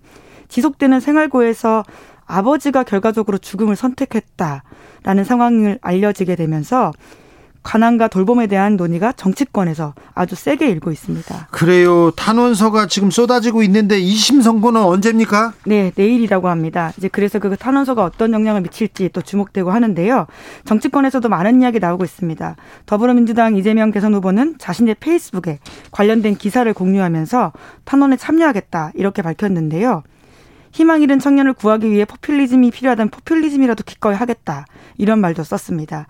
그러면서 간병의 문제, 도, 보살핌의 문제에 대해서 신경 쓰겠다라는 이야기도 했고요. 네. 뿐만 아니라 정의당 심상정 대선 후보도 이 사건에 탄원에 동참했다라고 밝히면서 우리가 그에게 드리는 답은 살인죄 실형이 아니라 국가 동료 시민들의 그의 곁에 있다라는 것을 몸소 보여줘야 된다 이런 이야기를 했습니다. 네, 정부에서도 조금 아, 들여다봤으면 합니다. 이런 문제. 네, 그래서 김부겸 국무총리도 관련된 발언을 했고요. 제도 보완 약속하면서 또 이야기를 했고 권덕철 예, 권덕철 보건복지부 장관도 5년 내에 지자체에 도움을 요한 적이 없어서 이 사건이 되게 안타깝다라는 이야기하면서 사건을 미연에 방지하지 못해서 죄송하다라고 밝혔습니다. 네. 어, 집안에 한 환자가 이런 중환자가 생기면 사실 집안 살림이 거덜나야 끝나거나 누군가가 죽어야 죽어야 이렇게 이 사, 이런 이 사건이 마무리됩니다. 아, 간병을 하다가 간병을 하다가 먼저 쓰러져서 돌아가시는 분들도 많고요. 아, 아픈 분들도 더 많습니다. 이런 일을 막기 위해서 국가가 나서야 됩니다. 정치권은 나서서 이런 문제를 좀 해결하기 위한 제도적 보완책 만들어야 됩니다.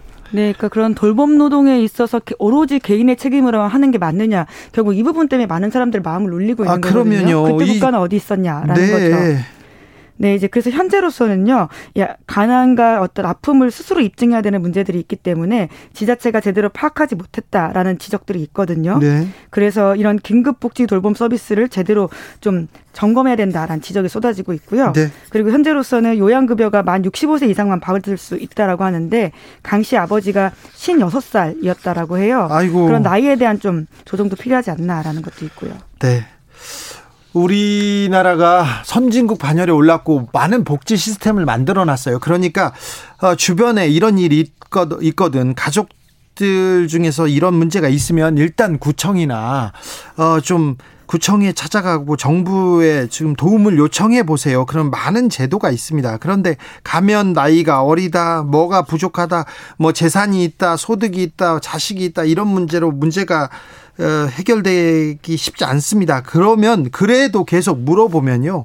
어느 정도 어느 정도 복지 시스템을 만들어 놨으니까 절대 혼자 끙끙 앓거나 괴로워하지 마시고 주변에 손을 내밀고 좀 물어보셨으면 합니다. 꼭이요. 네, 혼자서 이렇게 고민하지 마시고요.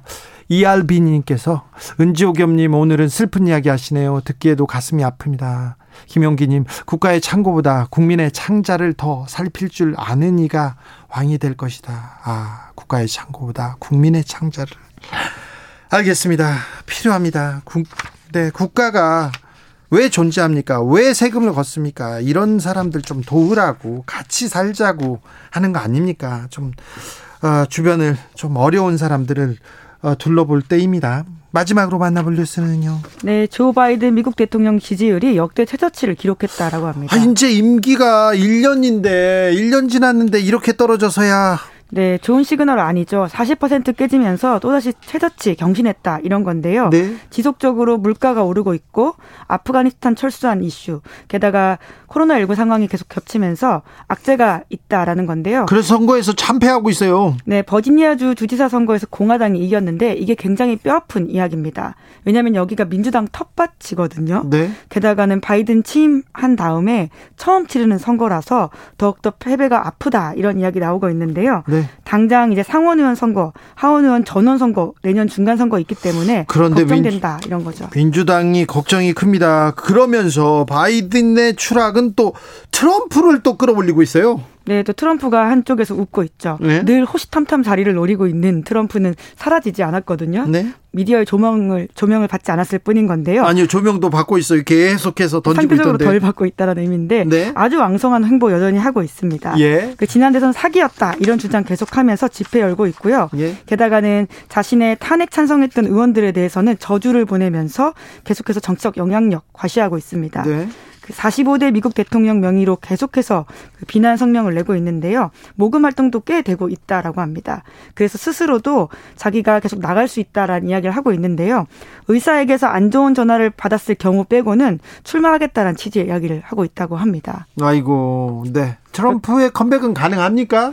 뭐 사실 정치권에서 무언가 예측한다는 게 굉장히 어렵습니다. 왜냐하면 하루아침에 달라질 수도 있고 내일 다르기 때문인데요. 그래서 어떤 상황이 있을 때 트럼프 돌아올 수 있냐 이렇게 좀 보는 게 맞을 것 같습니다. 아무튼 트럼프는 극렬 지지층이 있어요. 극소수 극소수가 아니죠. 소수지만 네, 게다가 그렇기 때문에 여튼 그 사람들이 공화당에서 목소리가 굉장히 큰 사람들이거든요. 네. 그래서 다른 주자들이 우선은 눈치 보고 있습니다. 우리한테 익숙한 마이크 펜스 전 부통령이 있고요. 그리고 아마 얼굴이 익숙하실 수도 있을 텐데 니키 헤일리 전 유엔 대사 예. 그리고 마이크 폼페이오 이런 사람들이 공화당 차기 주자인데 네. 다들 트럼프 눈치 보고 있다라고 해요. 트럼프 나오면 본인들 자리가 없다라고 생각해서 그러다 보니까 여전히 지지층이 든든하긴 한데 하지만 검찰 수사를 또 받고 그렇죠. 있거든요. 그렇죠. 수사 받고 있잖아요. 네, 이제 그것이 발목 잡을 수 있다라고 보고 있는데 네. 트럼프 사업체에 대한 탈세 비리 수사 중이고요. 게다가는 지난번에 대선 직후에 장관에게 개표 결과 뒤집으라 이렇게 압박했다라는 것 때문에 또 수사받고 있어가지고 네. 또 쉽지 않을 수도 있다라는 말 나옵니다. 트럼프의 발을 검찰 수사가 아, 잡고 늘어질 가능성도 있습니다. 가을이 얼었습니다. 님께서 도움이 진짜 필요한 분들은 도와달라는 소리도 못 한답니다. 이렇게 얘기했습니다. 아, 주변을 좀 둘러보십시오. 그래서 누가 아, 밥을 굶고 있지는 않은지 또 또 불편함에 또 있고 불공정에 그리고 억울한 상황에 놓여 있지는 않은지 좀 둘러봐야 될 것 같습니다. 네. 네, 국가가 적극적으로 그런 것들을 살펴야 되는 게 이 국가 존재 의무라고 생각하고요. 네. 날이 추우니까 더더욱 그렇습니다. 2565님께서 우리 사회가 외면한 것을 한 개인에게 책임을 전가한 폭력 같군요. 법이라는 우아함으로 포장하면서 얘기합니다. 3726님은 트럼프가 나오면 오바마 전 대통령도 나오시면 되겠습니다. 오바마 전 대통령이 재선을 했어요. 그런데 한번 쉬었기 때문에 그거 가능합니다. 그거 가능해요. 네. 네. 참 오바마 대통령이 그렇게 잘했는데 트럼프 대통령이 또 후임이 되다니 그것도 참 미국에게도 세계 역사에도 참참 재밌는 미국입니다. 9603님 모든 디젤차가 요소수를 쓰는 건 아닙니다. 만들어진 해에 배기가스 규제에 따라 쓰기도 하고 안 쓰기도 합니다. 정확한 차량 대수 조사가 선행돼야 합니다. 어 이거 중요한 내용인 것 같아요. 중요한 내용인 것 같습니다. 저 정책 위반자들 공무원들 좀 자세히 들어야 되겠습니다. 유나래님 요소수 중국 의존도가 너무 높습니다. 너무 노조 의존도가 97%라면서요. 너무 높아요. 우리가 소부장 사태를 잘 극복했지 않습니까? 요소수 사태도 잘 극복해 내리라고 믿습니다. 기자들의 수다 김은지 기자와 함께했습니다. 감사합니다. 네, 감사합니다. 교통정보센터 다녀오겠습니다. 김민희 씨.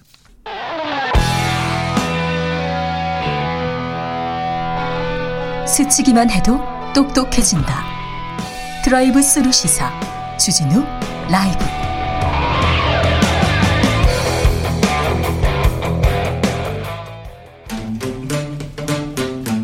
(2030) 청년이 보고 듣고 느끼는 요즘 우리 사회 그것이 궁금하다. MZ 세대에게 묻는다. 요즘 뭐 하니? 프로게이머 출신 유튜버 황희도 씨 어서 오세요. 네, 안녕하세요. 네, 재난 속보 알려드리겠습니다. 5시 30분을 기해서 제주도 산지 지역에 대설주의보 발효됐습니다. 무리한 산행 자제해 주시고요. 안전한 곳으로 대피해야 됩니다. 제주도에 계신 분들 대설주의보 발효됐다는 거, 네. 다시 한번 말씀드립니다. 자, 오늘은 어떤 이야기 해볼까요? 청년 얘기 좀 해주세요. 네, 지금 안 그래도 국민의힘 경선 결과 발표 이후에 네. 또2030이 이슈가 굉장히 뜨거워지지 않았습니까? 네. 그래서 특히 홍준표 후보를 왜 좋아하게 됐고 또 이거에 대한 반응이 어떤지 좀 그걸 요약해서 가져왔습니다. 도대체 난 궁금해 죽겠어. 어떻게 청년 세대가 2030 세대가 홍준표를 좋아하는지 홍준표의 매력은 뭡니까? 일단 지금 막 눈물까지 훔치는 일이 있었는데 누가 지- 그, 아, 지지자들- 떨어졌다고 막 누- 울어요? 이번에 해단식에 참여한 청년들 중에서 네. 근데 이게 뭐 여러 가지 이유가 있는 것 같습니다. 그거를 하나로 딱 뭐 설명드리긴 어려운데 자, 좋아하는 이유 그러니까 일단은 그 기존 페미니즘 정책에 대한 반감 이것도 좀 많이 있었고요. 네. 그리고 윤석열 후보와 대치하던 이준석 대표 계속 그 라디오 통해서 소식을 전해드렸는데 그때 당시에 또 이준석 대표를 뭔가 감쌌다는 그런 모습이 전해지면서 네. 그것도 또 중요한 이유였던 것 같고요. 네. 2030 남성들의 의견을 듣고 대변해주겠다는 어떤 약속, 거기에 대한 믿음, 이외로도 홍카콜라다운 어떤 속 시원한 발언들, 그리고 그거에 대한 공약, 그리고 민주당에 대한 반감도 있지만 민주당에 대한 반감이 좀 있는 것 같아요. 그런데 네. 그래가지고 민주당이 싫어. 그래서 저쪽을 돌려봤는데 윤석열 후보는 아니야. 네. 이런 생각이 있는 거죠. 예, 맞습니다. 그래서 거기에 대한 강력한 반발이 또 홍준표 후보에게 또 관심이 가기도 했고 거기에 각종 밈이나 뭐 언더독 현상 이런 여러 가지 이유들이 있는데 중요한 거는 그 국민의힘에서 이걸 두고 단순한 재미다 혹은 역선택이다 위장 당원이다 뭐 2030 호소인이다 이런 자극을- 얘기 하니까 또그 그 역풍 부는 거죠. 예, 그래서 탈당 러시가 계속해서 이어지고 있습니다. 황희도, 황희도 씨, 윤석열 후보는 2030의 마음을 왜 못 얻었을까요? 일단은 이준석 대표한테 그러니까 그 국민의힘을 지지하는 청년들 사이에서도 이준석 대표한테 대하던 태도를 보면 뭐 예전에도 말씀드렸지만 이건 그냥 꼰대 같다 이런 어. 얘기들이 굉장히 많이 나왔거든요. 꼰대. 예, 그러니까 같은 당 내에서도 그 대표를 어떻게 취급하는지 그걸 보면서 아, 이 사람은 안 되겠다. 우리 청년들의 마음을 전혀 읽지 못하는 것 같다. 뭐 이런 반응들이 굉장히 많았던 걸로 기억합니다. 그렇습니다. 그리고 넉 달 동안 정치 행보를 청년들이 다 봤잖아요. 예. 그래서 유- 윤석열의 정치 인생에 대해서는 2030도 잘 봐서 그런가요? 그게 또 정책 그 토론하는 과정에서도 네. 뭔가 뭐 공약으로 낸 거에 대해서 본인도 잘 소화를 못 하고 있다는 인식이 많이 있었고 398 리스크라는 얘기까지 나왔는데도 전혀 거기에 대해서 뭐 걱정하는 모습이 아니라 오히려 청년들을 또 무시하는 모습들이 보이면서 더 많은 화를 불러온 것 같습니다. 자, 홍준표 의원이 탈락했습니다. 탈락했어요 후보에서 청년 커뮤니티 반응 어떻습니까? 일단 홍준표 후보를 지지하는 청년들 사이에서는 경선 끝나고 2030 청년들을 매도하는 그 국민의힘 내부의 오만함을 봤을 때 윤석열 후보가 가지고 올 부패 세력의 복권은 도로 침박당 뭐 이런 당이 될까봐 도저히 못 찍겠다 이런 반응도 나오고 있고요. 또 홍준표 후보한테 문자를 많이 보내야 낙선했지만 그래도 이런 청년들이 있다는 걸 보고 또 다음을 기약할 수 있지 않을까 뭐 그런 얘기도 나오고 있습니다. 그래서 꼭 5년 뒤가 될지 언제가 될지 모르지만 청년의 꿈 이번에 플랫폼을 준비한다는 얘기가 전해졌는데 거길 구심점으로 한번 다시 큰 꿈을 가져보자 이런 이야기들이 나오고 있습니다. 벌써요? 예. 어, 벌써요? 어, 보수 커뮤니티는 뭐라고 합니까? 어, 원래 윤석열 후보를 또 지지하던 사람들 사이에서는 홍준표 후보가 본인의 복을 본인이 걷어찬 거다. 네. 그래서 지난 대선처럼 최선을 다했어야 되는데 전혀 그런 모습이 보이지 않았다. 뭐 그리고 홍준표 후보를 지지했었는데 조국 전 장관에 대한 과잉 수사 발언 때 본인은 어 이제 손절했다. 조국 수 홍. 예. 그 그거에 대해서 또 비판하는 목소리도 일부 있었습니다. 네. 아무튼 5년 뒤를 더, 되돌아본 어, 5년 뒤를 준비한다는 사람들이 많아요. 청년들 중에. 예, 맞습니다. 네. 알겠어요. 네. 0411님께서 민주당 국힘 통틀어서 홍준표가 더 나아 보였을 뿐입니다. 이렇게 얘기하셨고요. 1719님께서 어, 세분 중에서는 홍님이 홍준표 후보가 제일 나았을 수도 이렇게 얘기합니다. 0938님 도저히 이해하기 힘들지만 20대는 민주당만 아니면 된다고 합니다. 이런 사람들이 많다고 합니다. 9361님 기성세대들이 너무 입시와 입사를 너무 비비고 와서 복잡하고 불공정하게 만든 것은 아닐까요? 이런 생각을 해봅니다. 네. 윤석열 후보에 대한 여론은 어떻습니까? 뭐 여러 가지 의견들이 있지만 뭐 몇 가지 가져와 봤을 때 네. 이준석 대표가 단순히 나이가 어려서 인기가 많은 줄 알고 음. 몇몇 그 캠프에 젊은 청년들을 데려갔는데 오히려 지지율 하락했다. 그 이유가 뭐 아까 말씀드렸듯이 좀 소통이 제대로 되지 않는 모습들이라든지 네. 이후에 논란 이후에 어떻게 대처하는지 그 부분에 대한 아쉬움이 많이 나왔고요. 그래서 대선 후보로 뽑힌 게 정말 코미디다.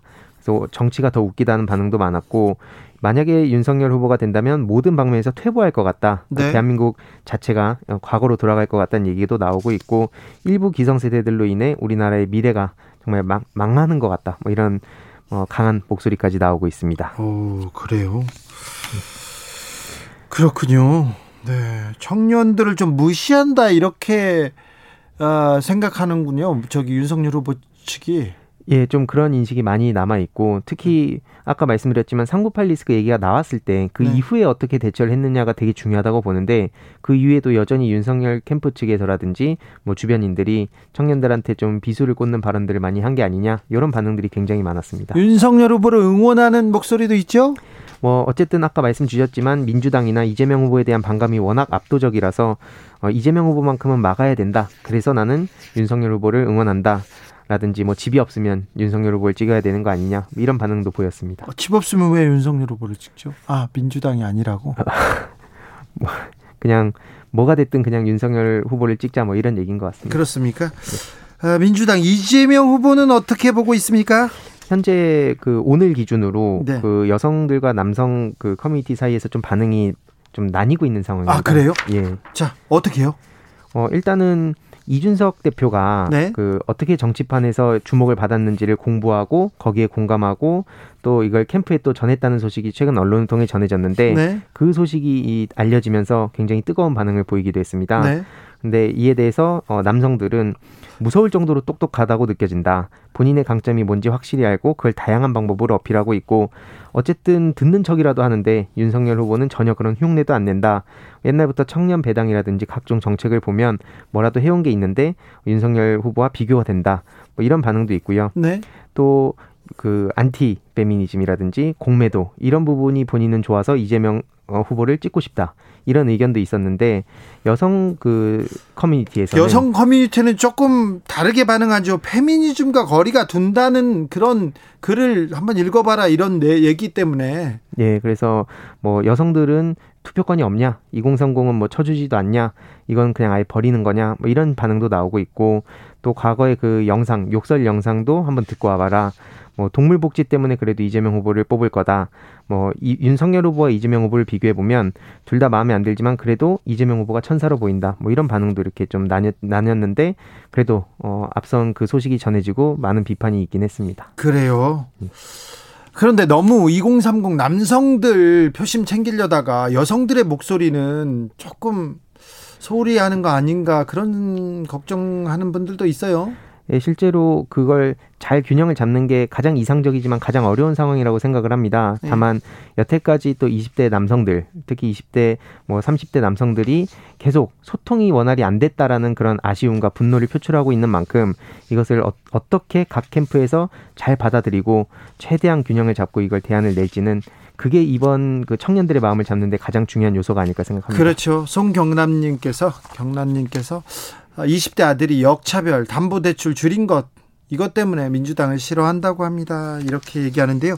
자, 그러면 2030의 마음은 어, 어떻게 될까요? 특별히 지금 홍준표 무야홍을 외치던 2030 당원들이 탈당했지 않습니까? 그 마음은 어디로 향하고 있습니까? 이 또한 아직 대선이 많이 남아서 결 끝날 때까지 어떻게 될지 모르겠지만 한동안은 어 나 이재명 후보 찍으러 가겠다. 도저히 지금 국민의힘과 윤석열 후보는 용서할 수가 없다라는 반응이 굉장히 많이 나왔는데 네. 어쨌든 지금은 또 무효표로 갈 것 같다. 아무리 그래도 어, 민주당은 아닌 것 같다라는 얘기도 나오고 있는데 어, 지금 현 상황을 봤을 때는 홍준표 후보를 대했던 태도 그리고 이준석 대표를 대했던 태도를 계속 이렇게 공유를 하면서 어, 윤석열 후보를 도저히 용서할 수 없다라는 얘기가 아직까지는 더 많이 나오는 것 같습니다. 아, 그래요? 어, 자, 청년들, 청년들, 그리고 MZ 세대가 지금 대선의 핵심 변수가 될 거라는 분석은 여러 전문가들이 얘기를 하고 있는데, 어, 후보들이 앞다투어서 정책, 청년 정책 내놓고 있습니다. 그런데 청년들이 이런 거 꼼꼼히 보고 반응합니까? 요즘 정책 공부를 굉장히 또 열심히 하는, 그러니까 모든 사람들이 하는 건 아니다 하더라도 네. 굉장히 그런 거에 민감하게 반응하고 있는 건 사실입니다. 네. 어떤 그 정책들이 조금 이렇게 호소력을 얻고 있습니까? 뭐 청년 기본소득이라든지 이재명 후보 같은 경우에는 예. 그리고 뭐 학점 비례 등록금 제로 부담 경감 뭐 이런 이야기들이 좀 어, 최근에 많이 나오기 시작했는데 청년 기본소득은 이미 성남에서 경기도에서 하고 있는 정책이죠? 예 그거를 이제 대한민국으로 좀 범위를 넓히겠다 이런 차원이고 또 윤석열 후보 같은 경우에는 네. 뭐 공정한 취업을 보장하겠다 뭐 고용 세습을 막고 대입 정시 비율을 확대하겠다 뭐 이런 주장을 하고 있는 상황입니다. 공정한 취업을 보장하겠다고요? 예. 네.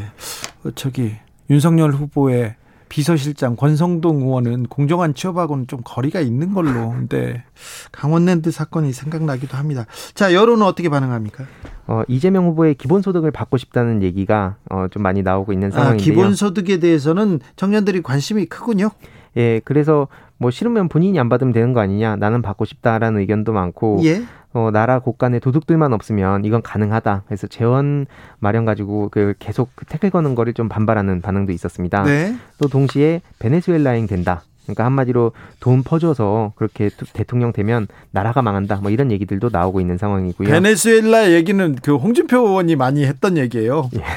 그리고 연 200만 원 받아서 그걸 어디다 쓰냐. 네. 나 미래 준비하는 데는 택도 없다. 뭐 이런 이야기들이 좀 나오고 있는 상황입니다. 네. 그리고 윤석열 후보를 응원하는 반응 같은 경우에는 어, 아빠 찬스 차단하는 게 훨씬 낫다. 그래서 윤석열 후보의 공약을 보면 2030이 가장 열망하는 공정 쪽으로 focusing이 맞- 맞춰져 있는 만큼 윤석열 후보에게 힘을 싣고 싶다. 어, 정치는 초보지만 공약은 쓸만하다. 이런 반응도 있고요. 또 반면에 정말 깊이도 없고 팩트도 틀리고 뭐 어떤 유튜브를 보고 다니면서 그런 얘기하는지 납득이 안 간다. 그 무조건 이재명 후보를 반대하는 걸로만 밀고 가는 것 같다는 비판도 나오고 있습니다. 네. 6171님께서 청년들이요 진짜 열심히 봅니다. 청년 세대 투표 잘 안 한다고 잘 안 한다고 무시하지 마세요. 요새 청년들은 정치 관심 정말 많고요. 정말 객관적으로 볼 겁니다. 이렇게 얘기하는데 어우 어른들이 특별히 정치인들이 뜨끔하고 좀 잘하셔야 됩니다. 자 일상 회복 시작됐습니다. 그래서 좀 2030 세대들 아, 밖에 많이 나와 있더라고요. 예. 특히 늦은 밤까지 이렇게 밖에 있다는 것 자체가 정말 새로운 사회를 맞이한 것 같다는 반응이 굉장히 많은데 네. 그러다 보니까 뭐 외국인들이 마스크를 안 끼고 다니는 경우라든지 네. 사람들끼리 너무 모여 있는 거 보면서 좀 걱정이 된다는 반응도 같이 나오고 있습니다. 네. 그래서 뭐 백신 패스가 그러다 보니까 좀 마음을 놓고 운동할 수 있는 그런 좋은 정책이라는 반응도 있고요. 오랜만에 친구들 만나니까 좋다 이런 반응이 많죠? 예, 맞습니다. 네. 요즘 친구들 자 코로나 시대에는 어디서 뭐 하면서 놉니까?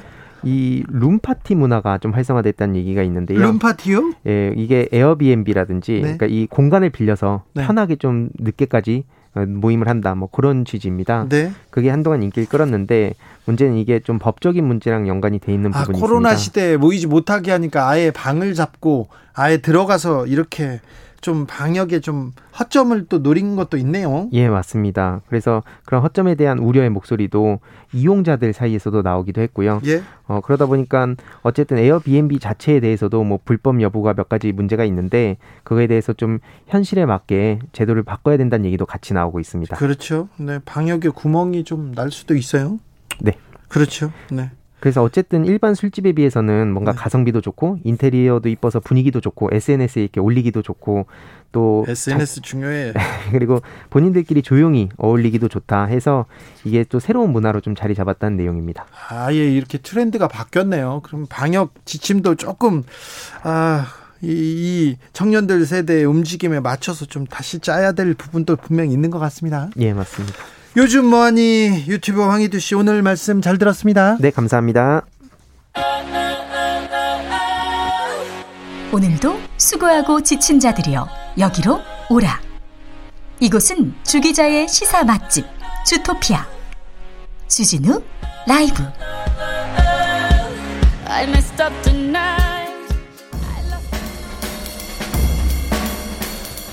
느낌 가는 대로 그냥 고른 뉴스 여의도 주필. 덴마크 코로나19 방역 늦추자마자 확진자 급증. 두 달 만에 다시 강화. 아시아 경제 기사인데요. 높은 백신 접종률로 일찌감치 모든 뭐 규제 억제 정책 해제했던 덴마크가 확진자 급증하니까 다시 방역의 고삐를 틀어쥐기로 했습니다. 코로나 패스 만들어 가지고요. 백신 미접종자들은 주점, 식당, 나이트클럽 못 간다고 합니다. 싱가포르 백신 미접종자 경고, 코로나 치료 자비로 해라. 서울신문 기사입니다. 어, 545만 명 인구 중에 85% 백신 접종을 완료한 세계 최고 수준의 백신 강국이라고 했습니다. 싱가포르는 그런데 계속해서 확진자가 많이 나옵니다. 2,000명대 계속 이렇게 나 발생해서 누적 확진자가 22만 명 넘었는데요. 그래서 어 백신을 맞지 않는 사람들은 식당이나 커피숍 갈 수 없습니다. 그런데 이제 백신을 접종하지 않은 사람은요. 이제 아프지 않습니까? 아프면 치료비도 치료비도 본인 자비로 내라고 한다고 합니다. 지금까지는 국가에서 다 치료비 치료해줬거든요. 그런데 백신 안 맞은 사람은 병원비 다 내라 이렇게 방침을 바뀌로, 바꾸기로 했다고 합니다. 백신 맞아야 될 것 같습니다. 사막에 쌓인 옷산 패스트 패션의 그늘 연합뉴스 기사입니다. 지구상 가장 건조한 곳으로 알려진 칠레 북부의 아타카마 사막이 있는데요. 끝없는 모래 사막 한쪽에 얼룩덜룩한 언덕이 있었는데 뭔가 했더니 옷산이에요. 옷 무덤입니다. 중국이나 방글라데시 공장에서 만든 것을 미국, 아시아, 유럽에서 이렇게 다 팔고 중고 의류가 칠레로 돌아오는데 어느 정도 일부는 판매되는데 거의 대부분은 이렇게 사막에 옷산이 이렇게 쌓인다고 합니다. 옷 무덤이에요. 아이고 청바지 한 벌을 만드는데 7,500리터의 물이 들어간다고 합니다. 그런데 유엔에 따르면 전 세계 의류 생산량은 2000년에서 2010년대에는 두 배로 늘었어요. 지금은 더 늘었을 수 있습니다. 그래서 빠르게 유행에 따라가는 것도 좋지만 너무 많은 옷 만들고 너무 많은 옷 버리는 거는 아닌가. 이 옷이 버려지는 동안 지구도 함께 병들어가고 있는 거 아닌가 하는 생각이 듭니다. 저도 좀 뜨끔합니다. 네, 반성합니다. 사막에는 온무덤, 일본에는 귀무덤이 있습니다. 일본 전 총리 400여 년 전 귀무덤 찾아 위령 사죄해야 KBS 기사인데요. 임진왜란 때죠. 조선 백성의 귀를 베어가 가지고 귀무덤을 만들었습니다. 얼마나 내가 많이 죽였어. 이걸 증명하기 위해서 그랬다는데 조선인들의 영혼을 위로하는 진혼제가 열렸습니다. 하토야마 전 총리가 참석해서 아무리 세월이 흘렀어도 상처 입힌 쪽이 그 사실을 기억해야 한다면서 한일 갈등 사안에 대해서도 강제징용이라든지 위안부 문제라든지 무한 책임 있는 자세로 항상 사죄하는 마음을 일본이 계속 가져야 한다 이렇게 얘기했습니다. 아베 총리, 전 총리가 기시다 총리가 이런 사람들이 좀 귀를 열어야 되는데 귀를 닫고 있습니다.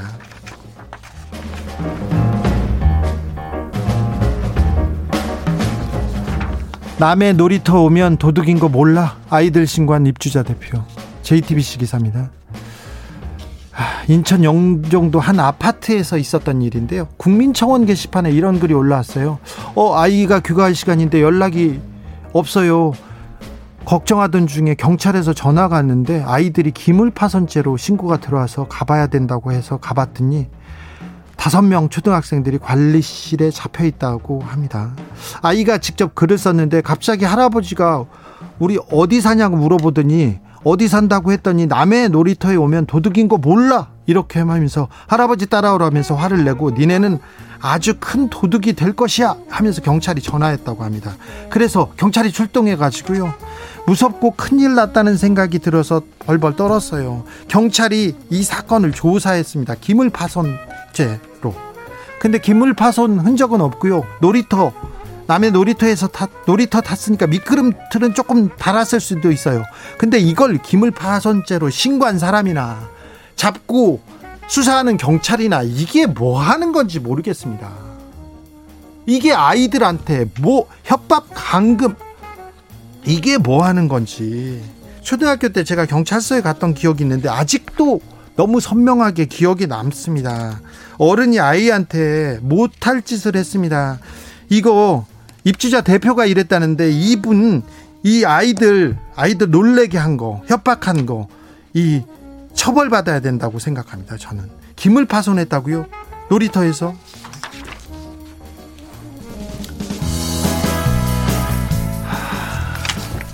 자우림의 이런 데서 주무시면 얼어 죽어요 들으면서 저는 마무리하겠습니다. 날이 추워졌습니다. 제주에 대설 어휴, 네. 춥습니다. 그러니까 따뜻하게 입길 바라시기입니다. 바라겠습니다. 돌발 퀴즈의 정답은 고이즘이었습니다. 고이즈비. 아, 시진핑 주석은 덩샤오핑 마오쩌둥 반열에 곧 오를 예정입니다. 자기가 그냥 막 올라갈 예정입니다. 저는 내일 오후 5시 5분에 돌아오겠습니다. 지금까지 주진우였습니다.